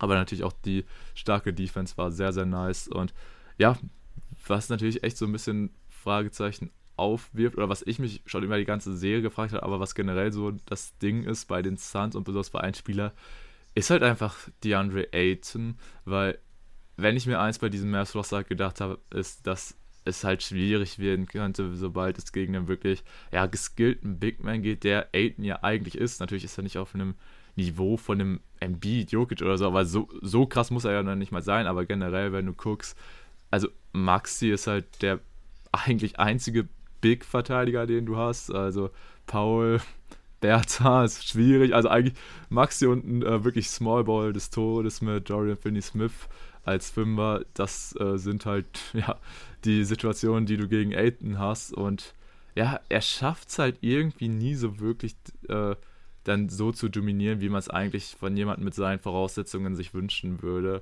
Und das ist ja generell so ein bisschen das Ding, was ihn jetzt schon länger verfolgt. Das sah phasenweise in der vergangenen Postseason deutlich besser aus. Da sah es so aus, als hätte er schon diesen ja, Schritt in seiner Entwicklung gemacht, den sich viele erhofft hätten. Aber ja, gefühlt ist er jetzt wieder ein bisschen zurückgegangen. Aber kann man natürlich auch nicht alleine an ihm verantwortlich machen, weil ich finde, die Suns haben ihn auch nicht so gut eingesetzt.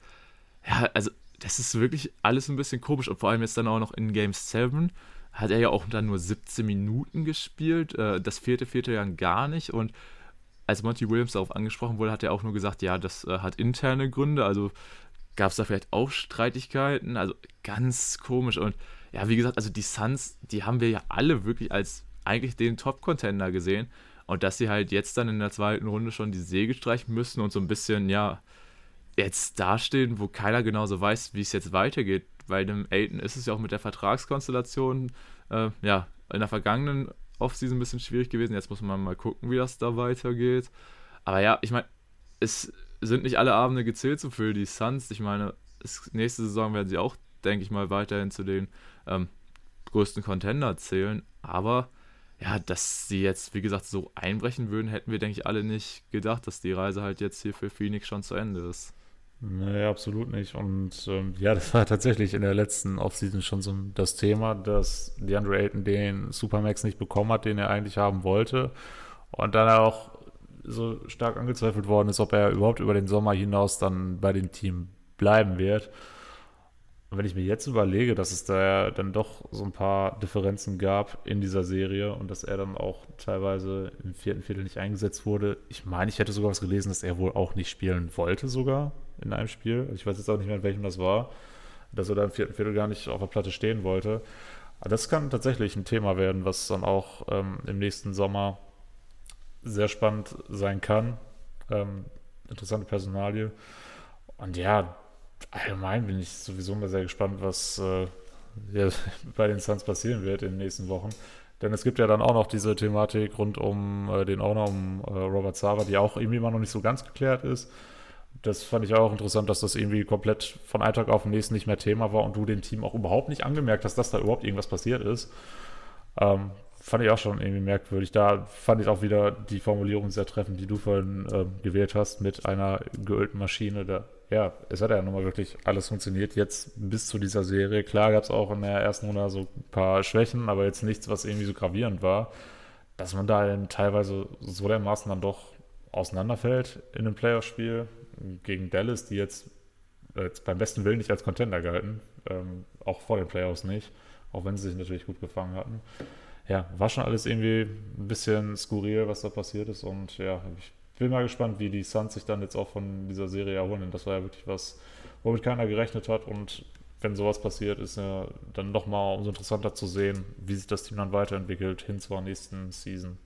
Ja, absolut. Also ich meine, die Overreactions sind jetzt natürlich absolut an den Start bei den Suns, wo jetzt gefühlt alles in Frage gestellt wird und natürlich da jetzt so jeder sein Fett wegbekommt. Natürlich in erster Linie die Stars. Ich meine, das kann man natürlich auch irgendwo verstehen, weil wenn in einem Spiel sieben dann Cam Johnson mit zwölf Punkten ein Topscorer ist, dann kann man das schon mal kritisieren. Und sie waren halt wirklich phasenweise mit vierundvierzig Punkten hinten. Also das war so verrückt, und ich muss echt sagen, ich weiß nicht, ob du dich daran erinnerst, aber weißt du, oder kannst du dich auch an das Spiel erinnern, als die Mavs mal in der ähm, Regular Season die Clippers so komplett weggefegt haben? Ja, das war doch, glaube ich, ich in der letzten Season noch ohne Zuschauer, ne? Ja, ja, ja. Genau. Da stand es, glaube ich, auch zur Halbzeit irgendwie siebenundsiebzig zu siebenundzwanzig oder so. Also nochmal kranker natürlich, aber sowas in einem Game sieben, das war, wie gesagt, siebenundzwanzig Punkte zur Halbzeit.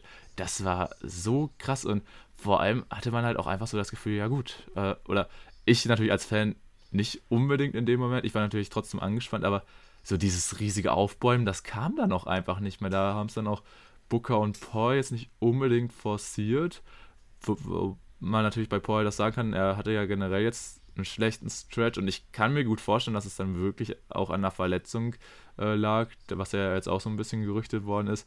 Aber ja, wie gesagt, dann diese ganze Sache mit Ayton und so, das wirft dann jetzt dann doch ein seltsames Licht ein bisschen auf die Suns. Aber wie gesagt, ich glaube, da darf man jetzt nicht total überreagieren. Man muss sich ganz genau überlegen, wie man jetzt in der Offseason mit Ayton äh, vorgeht. Aber da muss man einfach gucken, weil wie gesagt, man hat seinen Kern trotzdem noch zusammen. Das Team ist gut aufgestellt, und wie gesagt, man wird auch in der kommenden Saison zu den Top-Contendern zählen. Ist auf jeden Fall echt auch schade für die Suns-Fans, weil ich denke, die haben sich deutlich mehr erhofft, nachdem man ja letztes Jahr schon in den Finals gescheitert ist, sah man halt einfach in dieser Saison super gut aus. Ich meine, eine vierundsechzig-Siege-Saison ist halt einfach richtig stark, und ja, dass man dann halt jetzt schon rausfliegt, ist bitter, aber gut, nächstes Jahr hat man wieder eine neue Chance, und ich würde sagen, jetzt haben wir auch schon genug über die Serie gesprochen, habe mir schon fast gedacht, dass das hier ein bisschen ausarten wird, aber ich würde sagen, lass uns doch zur zweiten Serie im ähm, im Westen kommen, und zwar ähm, zu den Memphis Grizzlies gegen den Golden State Warriors.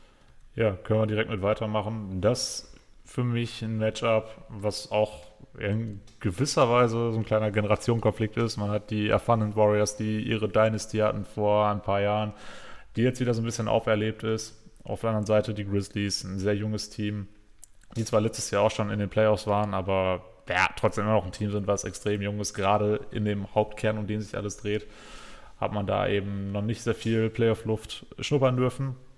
Wie gesagt, jetzt erst zum zweiten Mal. Und ja, für mich vorab eine Serie, bei der ich gedacht habe, dass die Warriors zwar die, der niedrigere Seed sind, aber eben aufgrund ihrer Erfahrung in den Playoffs doch schon deutliche Vorteile haben dürften.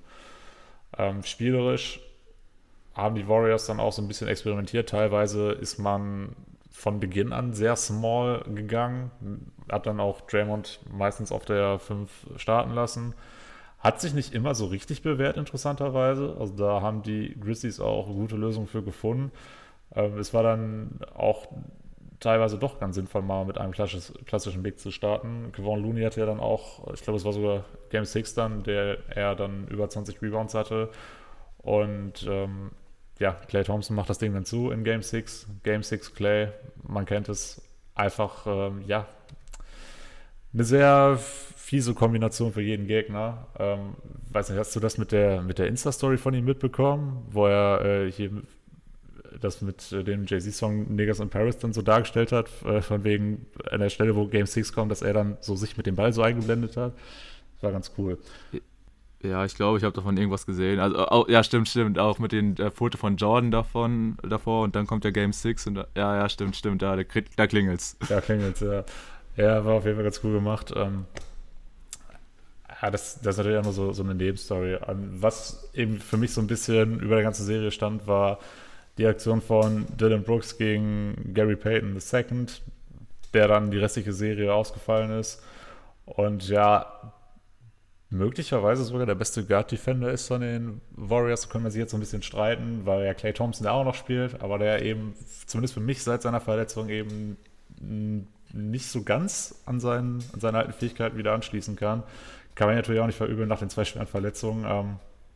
Aber ja, Gary Payton, auch wenn er irgendwo so der achte Mann in der Rotation ist, war dann schon ein krasser Verlust für das Team. Dennoch fand ich, war es so, dass die Warriors eigentlich nie so richtig gefährdet waren in der Serie, auch wenn es teilweise so ein bisschen schlampig gewirkt hat, wie sie gespielt haben. Äh, gerade wenn ich mir dann nochmal Game fünf angucke, ähm, wo sie dann noch komplett abgeschossen worden sind mit hundertvierunddreißig zu fünfundneunzig, wo jeder nach der drei eins Führung eigentlich schon gedacht hätte, naja, wahrscheinlich werden sie es zumachen oder vielleicht nochmal relativ knapp verlieren, da Grizzly, die Grizzlies ja das Heimspiel hatten. Aber ja, was soll man groß dazu sagen? Schade für die Grizzlies, dass die Reise da endet. Du hast ja auch vorhin, als wir über die erste Runde geredet haben, schon gesagt, das ist ein Team, was einfach extrem viel Spaß macht. Und das werden sie auch in den nächsten Jahren. Für mich wirken sie nach außen hin auch immer als ein Team, was auch über viele Jahre noch zusammenspielen will. Was ja auch sehr cool ist. Und deswegen kann man sich da auf jeden Fall auch über das freuen, was da dann in der nächsten Season auch wieder passieren wird in Tennessee. Aber sie waren einfach noch nicht reif genug, um eben noch den nächsten Schritt zu gehen Richtung Conference Finals. Wie gesagt, kann man die noch nicht verübeln, gerade wenn du dann eben als Gegner das Warriors-Team hat, was nun mal die Playoffs in- und auswendig kennt. Der Kern von äh, Curry, Thompson und Green war ja nun mal schon fünfmal in Folge in den Finals und die haben auf jeden Fall auch einen Bock, das jetzt noch ein sechstes Mal zu schaffen. Deswegen kein Vorwurf da an die Grizzlies. Coole Saison gespielt. Wie gesagt, schade, dass es jetzt vorbei ist, aber äh, man kann sich da auf jeden Fall freuen auf die nächsten Jahre, denn wie gesagt, also für mich sieht es tatsächlich so aus, dass der junge Kern auch zusammenbleiben will und das auch noch über viele Jahre. Deswegen kann da definitiv was zusammenwachsen und dann bin ich mal gespannt, wie wir in zwei, drei Jahren über dieses Team denken werden. Ja, absolut. Ist halt dann immer so ein bisschen die Frage bei so einem Team, wie es dann aussieht, wenn diese jungen Spieler auch alle irgendwann bezahlt werden möchten, sobald ihre Rookie-Verträge auslaufen. Ich meine, dass Morant natürlich jetzt in der kommenden Offseason zu hundert Prozent sein Supermax unterschreiben wird, ist, denke ich, klar.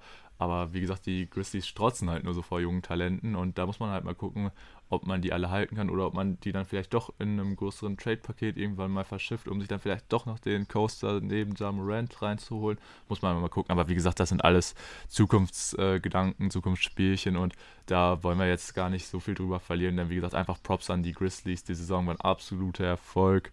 Man konnte sich den zweiten Platz in der Regular Season sichern, was keiner, denke ich, vorab erwartet hätte und sich dann auch noch in den Playoffs gut verkauft. Klar, diese Serie gegen ebenfalls unerfahrene Timberwolves war phasenweise echt wild, aber jetzt halt auch in dieser zweiten Runde bei dem Matchup gegen die Warriors, das war einfach ein super interessanter Clash, so diese erfahrenen Warriors, die so gefühlt alle schon gesehen haben und dann halt dieses blutsjunge, hungrige Grizzlies-Team, das war super interessant. Und dann, ja, die ersten beiden Spieler waren ja auch noch knapp und da hat man sich so ein bisschen gedacht, hm, da haben sie sich vielleicht auch so ein bisschen äh, die Butter vom Brot nehmen lassen, hätten da auch die Chance gehabt, eins der beiden Spiele mindestens zu gewinnen. Und dann fand ich es auch interessant, dass es in der Serie jeweils auch noch Spiele gab, wo dann äh, es wirklich auch fette Blowouts gab. Das äh, war einmal das Spiel drei, äh, welches die Warriors deutlich mit dreißig Punkten gewonnen haben und ähm, dann ja auch äh, Spiel vier wieder knapp entscheiden konnten und dann aber die Grizzlies äh, Spiel fünf äh, sehr deutlich gewonnen haben, wobei ich glaube, jetzt habe ich einmal Quatsch erzählt, ja genau, Spiel zwei haben ja die Grizzlies gewonnen, da habe ich mich vorhin vertan, weil sonst äh, würde das ja nicht aufgehen, aber genau, die Grizzlies haben ja dann auch einmal, ja sag ich mal, alle Lichter ausgeschossen und das, obwohl da Ja Morant schon raus war, das war natürlich bitter, dass äh, er diese Serie nicht beenden konnte, hatte sich ja generell ein bisschen schwer getan in den Playoffs, aber gab ja auch immer so ein bisschen die Storys, dass er ein bisschen noch angeschlagen ist, immer wieder mit Knieproblemen zu kämpfen hatte. Aber was die Grizzlies auch über die Saison gezeigt haben, dass sie auch ohne ihren ja, Superstar dann wirklich gut performen können.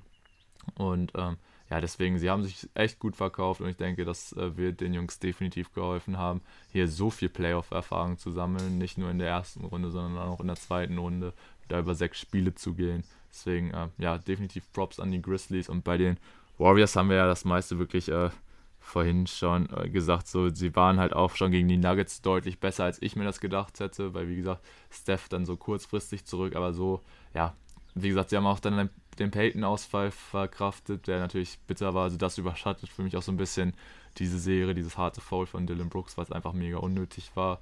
Und ja, was dann natürlich auch, sag ich mal, ein bisschen witzig war, dass dann äh, Steve Kerr äh, nach, direkt das Spiel, nachdem er halt ins Health-and-Safety-Protokoll gekommen ist, dass da die Grizzlies halt diesen Blowout halt gegen die Warriors gelandet haben. Das äh, war natürlich dann so ein bisschen, oh, könnte es vielleicht dann doch äh, ohne den Headcoach schwierig werden, vor allem da ja Mike Brown, glaube ich, kurz zuvor erst sein äh, bekannt geworden ist, dass er in der kommenden Saison die Sacramento Kings trainieren wird. Das war dann alles schon ein bisschen äh, interessant, aber gut, dann haben die Warriors natürlich dann in Spiel sechs den Sack zugemacht. Und ja, jetzt sehen wir in den Conference Finals die Golden State Warriors gegen die Dallas Mavericks. Ich denke, vorab hätten, hätten das die wenigsten erwartet. Du hast ja schon gesagt, bei den Mavs hätte das wenige vermutet. Und ich, bei den Warriors weiß ich auf jeden Fall, du warst da vor der Saison positiver als ich. Ich war da so ein bisschen noch unschlüssig, weil ich mir halt auch nicht unbedingt sicher war, wie das Team das halt alles so wegsteckt, weil ich mir auch noch, also bei Poole denke ich so, den Entwicklungssprung hat keiner so stark vorhergesehen. Und wie gesagt, dann auch mit Klay wusste ja keiner genau, wie er zurückkommt. Aber auch sonst die anderen Rollenspieler haben sich gut eingefunden, die sie dazu geholt haben, die jetzt zwar in den Playoffs noch nicht die meisten Minuten an alle gegangen sind, aber ja, die Warriors einfach super starke Spiele und puh, also die Western Conference Finals, äh, ich sag mal so, ich bin jetzt schon extrem nervös, aber ich freue mich auch einfach drauf, sieben Spiele zwischen diesen beiden Teams zu sehen. Oh, also bist du dir sicher, dass es in sieben Spiele dann auch gehen wird? Ja. Ah, ja, cool. Aber ich, das will ich auch noch kurz loswerden. Also die ganze Geschichte da um Mike Brown, die war für mich eigentlich wahrscheinlich so noch das größte Highlight an, an der Serie. Das Spiel, wo er dann die Leitung übernimmt, wird mal komplett abgeschossen. Und Steph hat ja dann auch in dem Interview gesagt, ja, der hat jetzt vor ein paar Tagen noch bei den Kings gesigned. Ich habe kurz gedacht, irgendwie, wir wurden alle hingetradet oder wir spielen jetzt als die Kings. Auch nochmal schön den Schuh rausgehauen. Machen wir auch ganz gerne mal gegen das Team aus Sacramento. Aber ja, war wirklich witzig. Und dann würde ich sagen, ja, können wir eigentlich wieder in den Osten gehen, oder? Ja, genau. ich... Ist mir gerade auch eher so aufgefallen, wie einfach so selbstverständlich ich gerade so gesagt habe, ja, safe über sieben Spiele geht die Serie. Ähm, ich wollte natürlich eigentlich hoffentlich sagen, aber ey, wie gesagt, sieben Spiele zwischen den Mavs und Warriors wäre, denke ich, für jeden Basketball-Fan sehr schön. Äh, ich weiß gar nicht, wollen wir das vielleicht auch erst noch tippen, bevor wir in den Osten gehen? Oder ja, dass wir den Westen quasi einmal so komplett abhaken? Oder wie? Können wir gerne, können wir gerne machen. Du kannst auch gerne direkt mal deinen Tipp raushauen. Okay, ähm, ja, wie gesagt, ich denke, es geht über sieben Spiele und ja, jetzt, also bin ich natürlich so ein bisschen auch beflügelt durch äh, ja, diesen Upset, den die Mavs geschafft haben.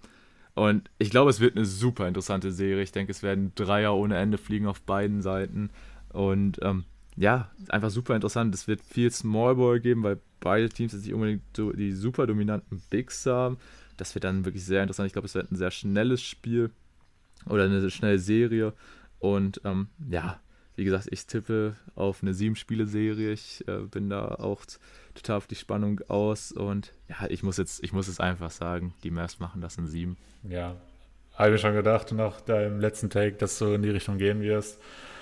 Ähm, einfach um spannender zu machen und eigentlich auch aus Überzeugung gehe ich allerdings doch mit den Warriors, weil ich eben nach wie vor der Meinung bin, Erfahrung ist nun mal das wichtigste Mittel in den Playoffs. Und da haben die Warriors nochmal mehr als alle anderen. Bei den Mavs weiß ich gar nicht, ist da jemand im Kader, der schon mal Conference Finals gespielt hat? Ich wüsste es jetzt aus dem Kopf. Nein. Eigentlich nicht, ne? Nein, nein. Ja, das, das ist nochmal so eine Sache, die dem zum krassen Nachteil werden kann. Auch wenn die Warriors in ihrer Rotation auch den einen oder anderen Spieler immer mal bringen, der noch sehr jung ist und da vielleicht auch so ein paar kalte Füße kriegen könnte, denke ich dann doch, dass sie da einfach ein bisschen besser oder ein bisschen bessere Voraussetzungen haben als die Mavs. Auch wenn ich den Mavs nach diesen Playoffs auch absolut gönnen würde, in die Finals einzuziehen. Das soll an der Stelle auch mal Platz finden in dem Podcast. Dennoch, äh, wie gesagt, gehe ich mit den Warriors und ich würde sogar tippen, dass sie es in sechs Spielen machen. Würde mich auch natürlich auch freuen, wenn wir das Ganze siebenmal zu sehen bekommen, denn wie du sagst, wir werden sehr viel Smallball sehen, sehr viel Tempo, auch für Playoff-Verhältnisse viel Tempo. Deshalb, also ich nehme das gerne siebenmal, denke aber, dass Golden State das in sechs machen wird. Ja, absolut verständlich. Wäre auch ein Serienausgang, den ich definitiv für realistisch einschätzen würde. Aber wie gesagt, das wird einfach super geil. Natürlich, das lässt sich auch einfach jetzt super geil promoten, muss man sagen. Luka gegen Steph, zwei absolute Superstars, die aufeinandertreffen werden. Aber was natürlich auch einfach wichtig werden wird, sind halt eben die Rollenspieler. Und natürlich auch erstmal die Verteidigen, sage ich mal. Also da fragt man sich natürlich auch so, ja, wer will denn überhaupt bei den äh, Warriors äh, sich gegen Luka aufstellen? Und da landet man halt dann doch sehr schnell bei einem Andrew Wiggins. Und da muss man halt mal schauen, wie das Ganze aussieht. Natürlich die Warriors generell ein sehr interessantes Konstrukt, was dann natürlich auch defensiv, aber auch offensiv von einem Draymond Green angeführt wird, der einfach ein extremes Basketball-Genie ist. Und da muss man mal schauen, wie das aussieht. Und bei den Mavs, wie gesagt, ich habe die Kombi schon angesprochen. Also Dorian Finney-Smith und Reggie Bullock, super Serie gegen die Suns gespielt. Und ja, sie können, oder sie sind halt leider nur zu zweit und dann halt gegen ja, dieses äh, ja, Free Guard Lineup äh, gegen Splash Pool mit Curry, Pool und halt Thompson könnte dann ein bisschen schwierig werden. Aber ich glaube fast, dass man vielleicht sogar Luka gegen Klay stellen wird, weil, wie gesagt, Klay, er hatte natürlich dieses geile Game sechs, aber ich fand ihn noch mit am schwächsten bei den Warriors, weil er besonders noch in der Serie gegen die Nuggets, das hat sich jetzt in der zweiten Runde ein bisschen gebessert, hat er so ein bisschen auf mich gewirkt, als würde er es ein bisschen zu sehr forcieren, jetzt einfach so von wegen, ja, ich bin jetzt zurück, gib mir den Ball und ich ähm, mache jetzt ein paar wildere Sachen oder versuche halt, wie gesagt, äh, nehme ein paar häufiger auch mal einen nicht ganz so guten Wurf. Das ist so ein bisschen meine Hoffnung, dass er vielleicht nicht die beste Serie spielt. Jetzt wird er wahrscheinlich äh, total eskalieren in der Serie, aber wie gesagt, es wird äh, super spannend und ja, da, da muss ich jetzt aber auch einfach als Fan äh, auch mit den Mavs gehen und ja, ich freue mich einfach drauf. Wie gesagt, wird eine super coole Serie, zwei sehr, sehr coole Teams, die da aufeinandertreffen werden. Und ja, ich denke, das werden würdige Western Conference Finals. Ja, dann ist äh, natürlich noch die letzte Frage, wer bekommt den Magic Johnson Award, den neunten Award für den besten Spieler in den Western Conference Finals? Wahrscheinlich dann Luka, würde ich jetzt bei dir vermuten, wäre jetzt das naheliegendste. Safe. Ja, dann äh, muss ich in dem Fall mit Curry gehen, aber okay. Gut. Ähm, We- wen wundert's, wenn wir unterschiedliche Sieger tippen? Ja, weiß nicht, vielleicht äh, jemand, der sich noch nicht so richtig mit der N B A beschäftigt hat und heute zufälligerweise zum ersten Mal bei uns reinhört. Wird wahrscheinlich nicht der Fall sein bei irgendwem, aber vielleicht ja doch. Dann in dem Sinne herzlich willkommen. Ja, Shoutout an dich an der Stelle. Genau, Shoutout an dich. Und äh, ja, dann ist jetzt die Frage, mit welcher Serie wollen wir weitermachen? Hättest du einen Favoriten? Ähm, ich würde sagen, lass uns den Big Fish fürs Ende aufsparen und lass erstmal über die Heat gegen die Philadelphia seventy-sixers sprechen. Ja, okay, wäre an der Stelle auch mein Pick gewesen. Ich muss direkt am Anfang einmal erwähnen, dass es eine Serie war, ich glaube, von der habe ich wirklich am wenigsten gesehen in der zweiten Runde. Eigentlich sogar mit Abstand am wenigsten. Ähm, hängt so ein bisschen damit zusammen, dass ja Joel Embiid ausgefallen ist und die Sixers ja sowieso schon den nicht den Heimvorteil hatten, wodurch ich ihnen jetzt auch nicht die allergrößten Chancen ausgerechnet habe. Ähm, Embiid hat die ersten beiden Spiele verpasst. Und die beiden Heimspiele haben dann dementsprechend auch die, äh, die Heat dann sehr souverän gewonnen. Ähm, ja, war eben auch zu erwarten, wenn der mit Abstand beste Spieler bei den, oder mit Abstand wichtigste Spieler bei den, äh, bei den Sixers ausfällt. Und es ist ja eben nicht nur so, dass Joel Embiid der, der wichtigste Spieler in dem Team ist. Er ist auch letztendlich der einzige Big Man, der so wirklich Spielzeit bekommen hat in dem Team. Ähm, wenn er ausfällt, hast du eben auf der Center-Position eigentlich keine Option mehr. Du kannst mit DeAndre Jordan gehen, das hat man zweimal gemacht, hat mäßig gut funktioniert und alles, was danach kommt, da ja, wird es nun mal unfassbar dünn. Da musst du eigentlich dann schon auf Spieler wie Paul Reed oder so zurückgreifen, äh, der letztes Jahr noch G-League gespielt hat. Ist also auch ein bisschen schwierig, den dann in der zweiten Playoff-Runde dann sonderlich viel Spielzeit zu geben. Und das war dann eben schon so eine Situation für, für Philly, die nun mal ein bisschen prekär war. Ähm, zumal dann auch die Heat den Vorteil hatten, dass sie mit Jimmy Butler einen der besten Spieler in diesen Playoffs hatten. Also Top drei musste ihnen da eigentlich auch mittlerweile geben. Vielleicht zusammen mit, mit Giannis und Tatum oder Luka in so einer Konstellation. Also auf dem Niveau spielt er. Hätte ich ihm nach den letzten Playoffs auch nicht mehr zugetraut. Ich hätte eigentlich gedacht, dass er in der Bubble vor zwei Jahren seinen letzten großen Playoff-Run hatte.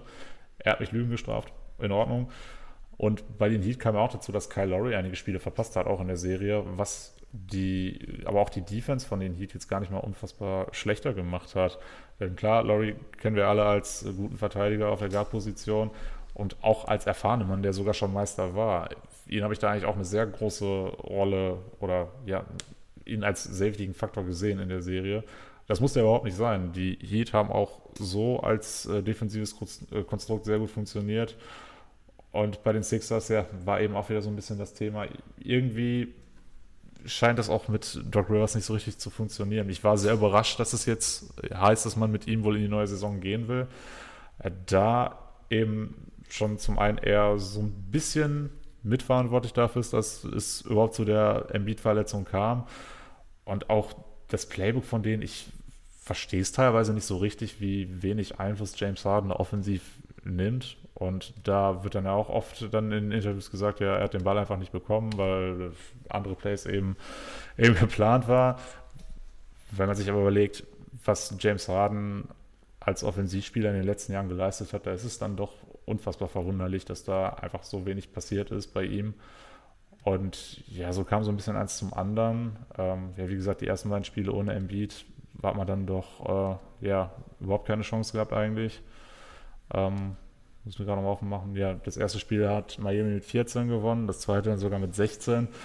Und da hat man eigentlich schon relativ klar gesehen, in welche Richtung das geht. Philly konnte zwar dann die beiden Heimspiele gewinnen, ähm, Spiel drei sogar ziemlich deutlich mit neunundneunzig zu neunundsiebzig. Das war mal ein Spiel, wo die Heat-Offensive so gar nicht funktioniert hat. Äh, ansonsten läuft die auch relativ rund, obwohl das Team ja eher defensiv orientiert ist. Ähm, Spiel vier war wieder ein bisschen knapper für Philly, aber auch danach gab es dann nochmal einen Blowout von Seiten Miamis mit hundertzwanzig zu fünfundachtzig in Game fünf und Game sechs hat man dann auch nochmal äh, gerettet mit neun Punkten Vorsprung. Ja, vier zwei klingt für mich so ein bisschen immer nach einer Serie, die jetzt mh, ja relativ knapp ist. Jetzt ne, nicht, nicht unfassbar umkämpft, aber schon alles andere als deutlich. Aber ich finde, am Ende des Tages war es eigentlich doch eine deutliche Serie. Ich weiß nicht, wie du es wahrgenommen hast. Aber wie gesagt, ich habe jetzt auch nicht so sonderlich viel von den einzelnen Spielen gesehen. Doch, war schon wirklich deutlich, das muss man sagen. Und ja, die Serie hatte natürlich auch dann einen schwierigen Start oder erstmal direkt einen Dämpfer erlitten, als klar war, dass Embiid definitiv die ersten beiden Spiele in Miami verpassen wird. Und dann war ja auch erstmal unklar, ob er überhaupt zu Game drei zurückkommen wird. War er dann ja Gott sei Dank wieder da und dann konnten die Sixers auch direkt gewinnen. Und da hat jeder so gedacht, oh, wird das jetzt das große Comeback von dem maskierten Embiid? Das wäre natürlich sehr krass gewesen, hätte er da ja in seinem Zustand, sage ich mal, also wirklich solidiert äh, das Ruder nochmal rumgerissen für die Sixers.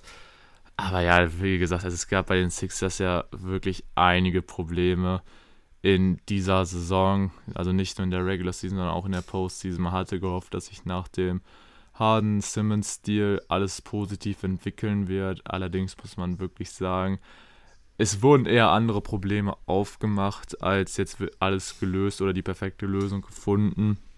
Und ja, ich weiß es ehrlich gesagt nicht. Also Philly ist für mich so ein schwer zu greifendes Team. Weil natürlich kannst du sagen, ja, was will man machen? Man kann ja nichts, oder man kann ja nicht so direkt Einfluss drauf nehmen, ob sich Embiid verletzt. Klar, jetzt in dieser speziellen Situation da mit der äh, Gesichtsverletzung schon. Also da muss er nicht auf dem Platz stehen. Aber es ist halt irgendwo auch seine Gesundheitsakte, dass es halt schwierig mit ihm ist, dass er da Probleme hat, fit zu bleiben. Und dann natürlich aber auch diese ganze jetzt Situation rund um Harden, der gefühlt nicht wirklich warm geworden ist in Philly. Klar hat er jetzt auch mal in dieser Serie ein gutes Spiel, aber ansonsten einfach ja, viel zu passiv wirkt, viel zu wenig auch mal selbst für sich äh, offensive Plays läuft. Und ja, er, es wirkt einfach so, als wäre er nicht wirklich angekommen. Natürlich ist es auch schwierig, wenn du erst so spät im Verlauf der Saison zu dem Team stößt. Allerdings hätte ich mir dann doch schon deutlich mehr erwartet. Und ja, generell hast du ja auch schon gesagt, also die Tiefe in dem Kader war dann natürlich auch nach diesem Simmons-Deal total weg. Also ein Andre Drummond wäre, denke ich, ein deutlich besserer Backup-Big gewesen als ein DeAndre Jordan. Und ja, das war natürlich dann auch wieder so ein Doc Rivers-Ding, dass ja er dafür, sag ich mal, kritisiert worden ist und er dann einfach so sagt, so nö, die, äh, D J ist unser Starter und das wird auch erstmal so bleiben.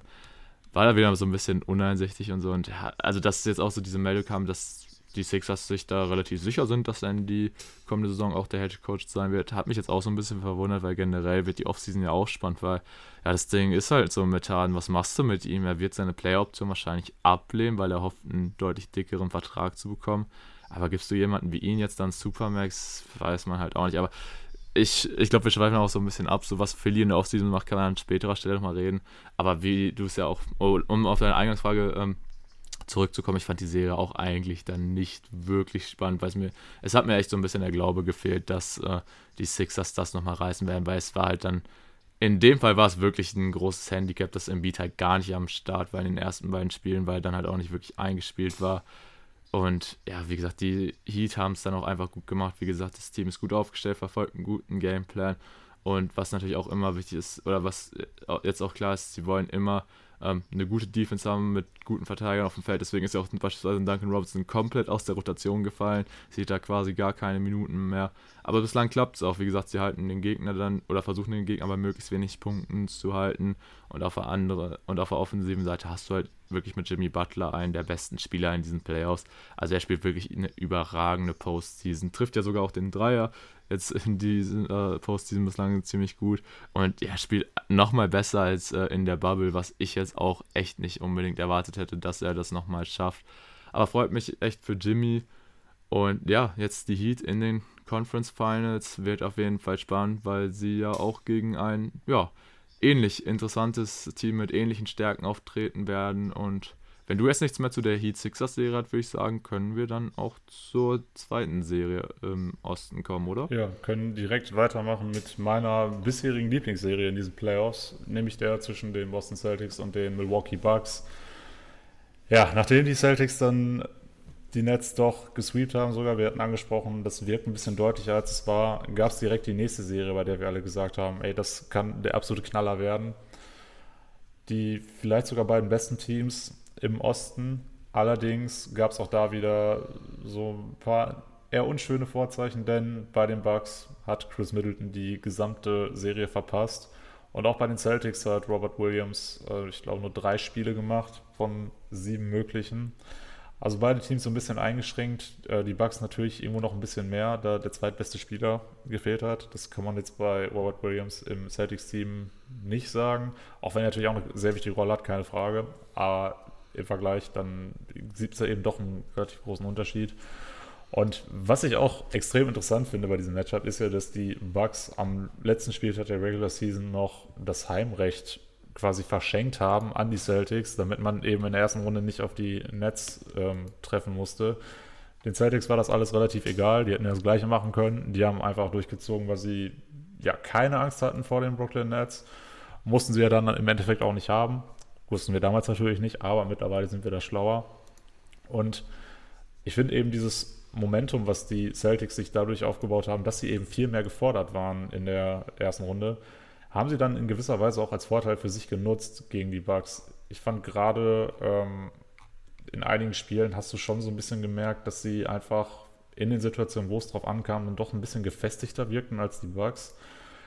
Kann man vielleicht auch anders sehen, denn die Celtics haben ja auch mal eine hohe Führung noch verspielt, aber ich fand so im Großen und Ganzen hat dieses Konstrukt einfach stabiler auf mich gewirkt. Und bei den Bucks muss man ja schon sagen, dass äh, Khris Middleton eben wirklich an allen Enden des äh, Feldes gefehlt hat. Defensiv kann er gerne mal einen Tatum oder einen Brown verteidigen. Offensiv kann er eine Isolation scoren oder eben auch ähm, ja, davon profitieren, dass Giannis mehrere Spieler auf sich zieht. Aber so hat eben der zweite Scorer neben Giannis gefehlt. Jrue Holiday hat versucht, in die Bresche zu springen, war defensiv auch unfassbar gut.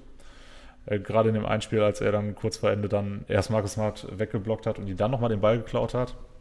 Aber offensiv war Holiday dann leider sehr ineffizient und so lief auch die Offense fast nur über Giannis, hatte ein bisschen was von der Nuggets-Serie in der ersten Runde mit Jokic.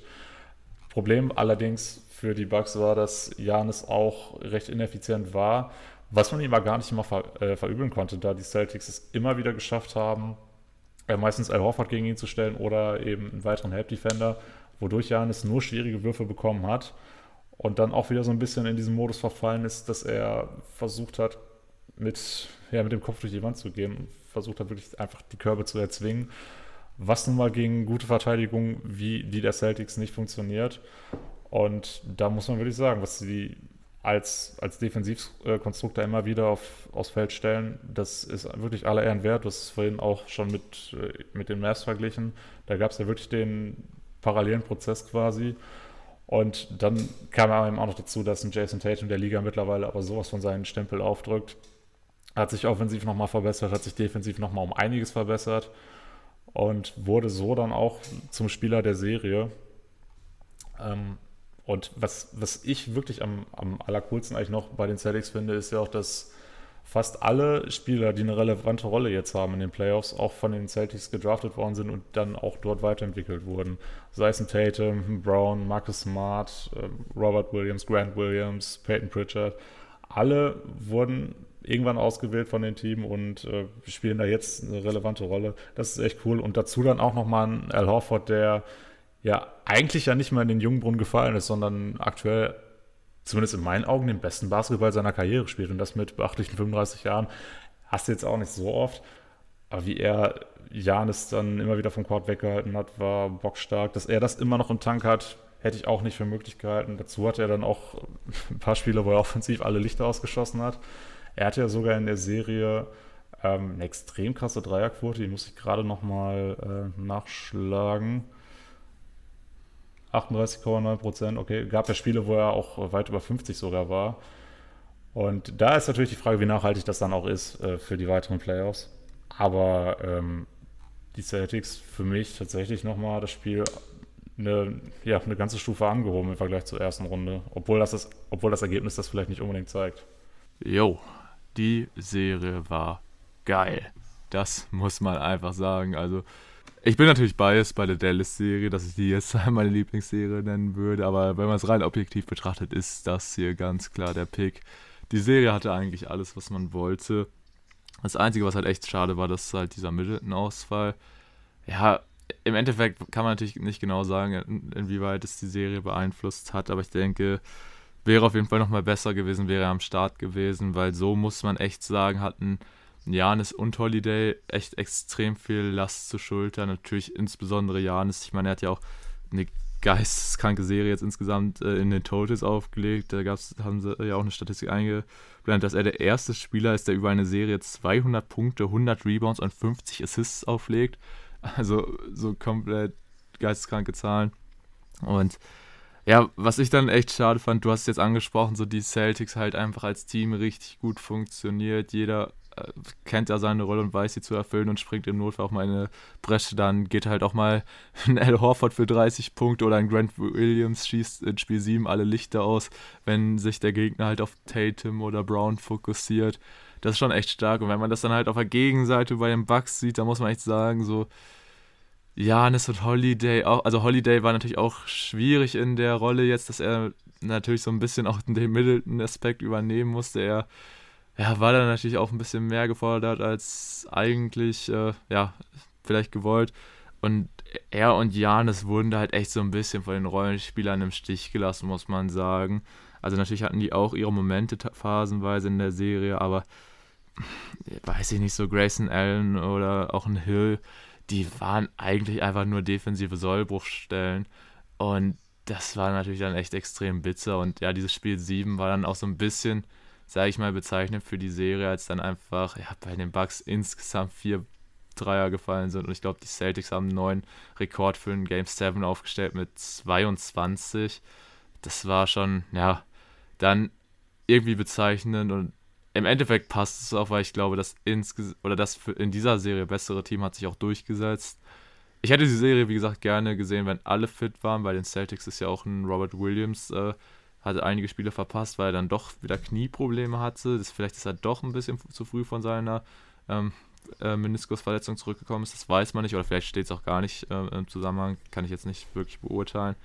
Aber ja, es war definitiv eine geile Serie. Beide Teams haben richtig Bock gemacht, aber ja, im Endeffekt bin ich jetzt auch froh, dass sich Boston durchgesetzt hat, weil dadurch sehen wir ja auch einen neuen Champion dieses Jahr, was jetzt schon mal sicher ist. Und das finde ich auf jeden Fall auch cool. Und wie gesagt, wenn du, wenn du jetzt auf diese übrigen vier Teams guckst, musst du auch echt sagen, also man kann mit jedem Team irgendwie leben als Champ. Alle wären irgendwie cool auf ihre ganz eigene Art und Weise. Und von daher, ey, diese Playoffs sind echt geil. Das muss man wirklich auch mal alle so festhalten. Ja, von der Serie hätte ich auch gerne fünfzehn Spiele gesehen, aber ja gut, kann man ja nicht spontan die Regeln verändern. Es gab jetzt ja auch noch diesen Stat, dass es jetzt, ähm, weil du es gerade erwähnt hast, ich glaube zum ersten Mal seit den siebzigern ist es nicht mehr passiert, dass innerhalb von fünf Jahren ein Team den Titel verteidigen konnte. Und da muss ich auch sagen, das ist natürlich ein absoluter Pluspunkt für die Liga, wenn's, wenn das eben der Fall ist, dass die Liga noch ausgeglichener ist, dass wirklich jedes Team da irgendwo ähm, was reißen kann. Und äh, ja, ich bin einfach gespannt, was dann auch die Celtics dann gegen die Heat machen können. Weil die, die Serie gegen die Bucks war für mich auch als neutraler Zuschauer irgendwie so ein gewisser Zwiespalt. Es gab so für beide Teams eigentlich so die Argumente, warum man so doch vielleicht ein Herz für die haben könnte. Du hättest bei den Bucks damit argumentieren können, dass du einen Giannis hast, der jetzt vielleicht seinen zweiten Titel holt, wo man vielleicht so den nächsten All-Time-Great dann auch komplett bei seinen Titelruns ähm, ja, begleiten kann. Oder vielleicht dann eben doch die Celtics, bei denen ja sogar zwei Deutsche einen Ring bekommen würden, wenn sie Meister werden. Ist, ist mir vor ein paar Tagen mal aufgefallen. Was ja auch nicht schlecht wäre, gerade wenn du auch mal so, so ein bisschen Richtung, Richtung Eurobasket denkst, ist natürlich auch so das Narrativ nochmal geiler, wenn du dann zwei Spieler dabei hast. Aber das ist jetzt äh, noch, noch ganz weit weg. Ähm, aber wie gesagt, du kannst ja eben für, für beide so ein bisschen argumentieren. Und ähm, ja, ich sehe es so wie du. Das bessere Team hat sich in dem Fall durchgesetzt. Und ich bin einfach noch froh, dass die Celtics es gepackt haben. Und ähm, ich kann schon mal vorwegnehmen, für den restlichen Verlauf der Playoffs werden die Celtics auch äh, mein Team to root sein. Okay, ja, ist ja auch nicht schlecht. Und jetzt, wo du es gerade auch so gesagt hast mit der deutschen Beteiligung, also so ein Finale zwischen den Mavs und den Celtics, wo dann ein deutscher safe einen Ring gewinnen würde, das hätte natürlich auch seinen Charme, absolut, muss ich echt sagen. Das wäre sehr cool. Aber ja, äh, du hast ja jetzt schon gesagt, du wirst äh, in den restlichen Playoffs für die Celtics routen. Äh, wie tippst du denn auch für diese Serie zwischen den Boston Celtics und dem Miami Heat? Ich denke mal, dann wirst du auch mit den Celtics gehen, oder? Ja, werde ich. Und ich schätze mal, ich werde die Serie sogar deutlicher sehen als der Großteil der N B A-Fans. Einfach, weil ich so den Eindruck habe, dass die, die Celtics einfach in der Breite dann doch noch mehr Qualität haben. Was beide verbindet, ist, dass eben in beiden Teams ein Konstrukt geschaffen wurde, was einfach perfekt ineinander greift. Auch in den Playoffs, also Grüße raus an Phoenix an der Stelle. Was, und ja, aber dennoch finde ich, wenn du dir die, die einzelnen Spieler auf den Rotationsboards anguckst, dann sehe ich da doch noch ein ganzes Stück mehr Klasse bei den Celtics, ohne den Heater jetzt irgendwas abreden zu wollen. Aber ich finde so qualitativ in der Tiefe ist da eben doch noch ein bisschen mehr. Und bei, bei Jimmy Butler habe ich auch tatsächlich noch so ein bisschen Zweifel, gerade was die Dreierquote angeht, wie nachhaltig das ist.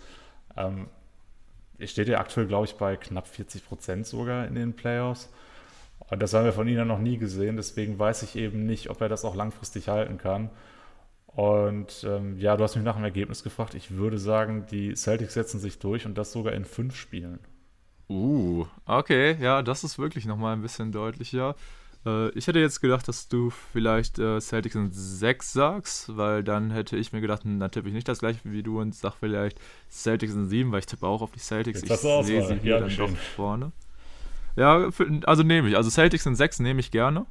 Äh, wobei ich mir natürlich auch Celtics in oder also auch in der Serie kann es gerne über sieben Spiele gehen, ich, weil ich mir auch vorstellen kann, dass es jeweils richtig geile Defensivschlachten werden können, was auch einfach cool ist, so dass du jetzt wirklich so defensiv starke Teams äh, drin hast äh, in, unter den letzten Verbliebenen, was du natürlich auch brauchst, ist ja klar, wenn du in den Playoffs wegkommen willst, aber wirklich gerade auch äh, dieses Matchup, weil du da wirklich ja fast nur fähige Verteidiger auf dem Court hast, gut, wenn die Heat dann vielleicht mal Hero oder Robinson reinwerfen, dann ändert sich das vielleicht ein bisschen, aber ansonsten, das ist wirklich super interessant, weil da gefühlt auch jeder jeden zumindest ansatzweise verteidigen kann, aber natürlich hast du dann, ja, da kommt es halt auch auf die Stars an, mit natürlich in erster Linie Butler und Tatum, da würde ich dann auch mein Geld eher auf Tatum setzen, vor allem, weil er dann halt auch noch jemand wie Jaylen Brown neben sich hat und ja, wie gesagt, auch wenn man denen das, die dann äh, zustellen will, dann kriegt man halt Würfe für andere Spieler und die treffen sie ja auch bislang ganz solide, die Celtics. Und deswegen würde ich auch sagen, dass die Celtics hier der Favorit sind, einfach weil es, ja, bei den Heat fällt es mir ein bisschen schwierig, da Scoring außerhalb von Butler groß zu sehen. Natürlich hast du jemanden wie Hero, der da immer mal äh, echt ein super Spiel von der Bank bringen kann, aber wie gesagt, da fehlt es mir auch dann, oder da, wenn Bam noch auch wieder so ein bisschen der dominantere Offensivspieler wäre, aber ich das wird, glaube ich, auch ein ganz interessantes Duell mit ihnen und Horford.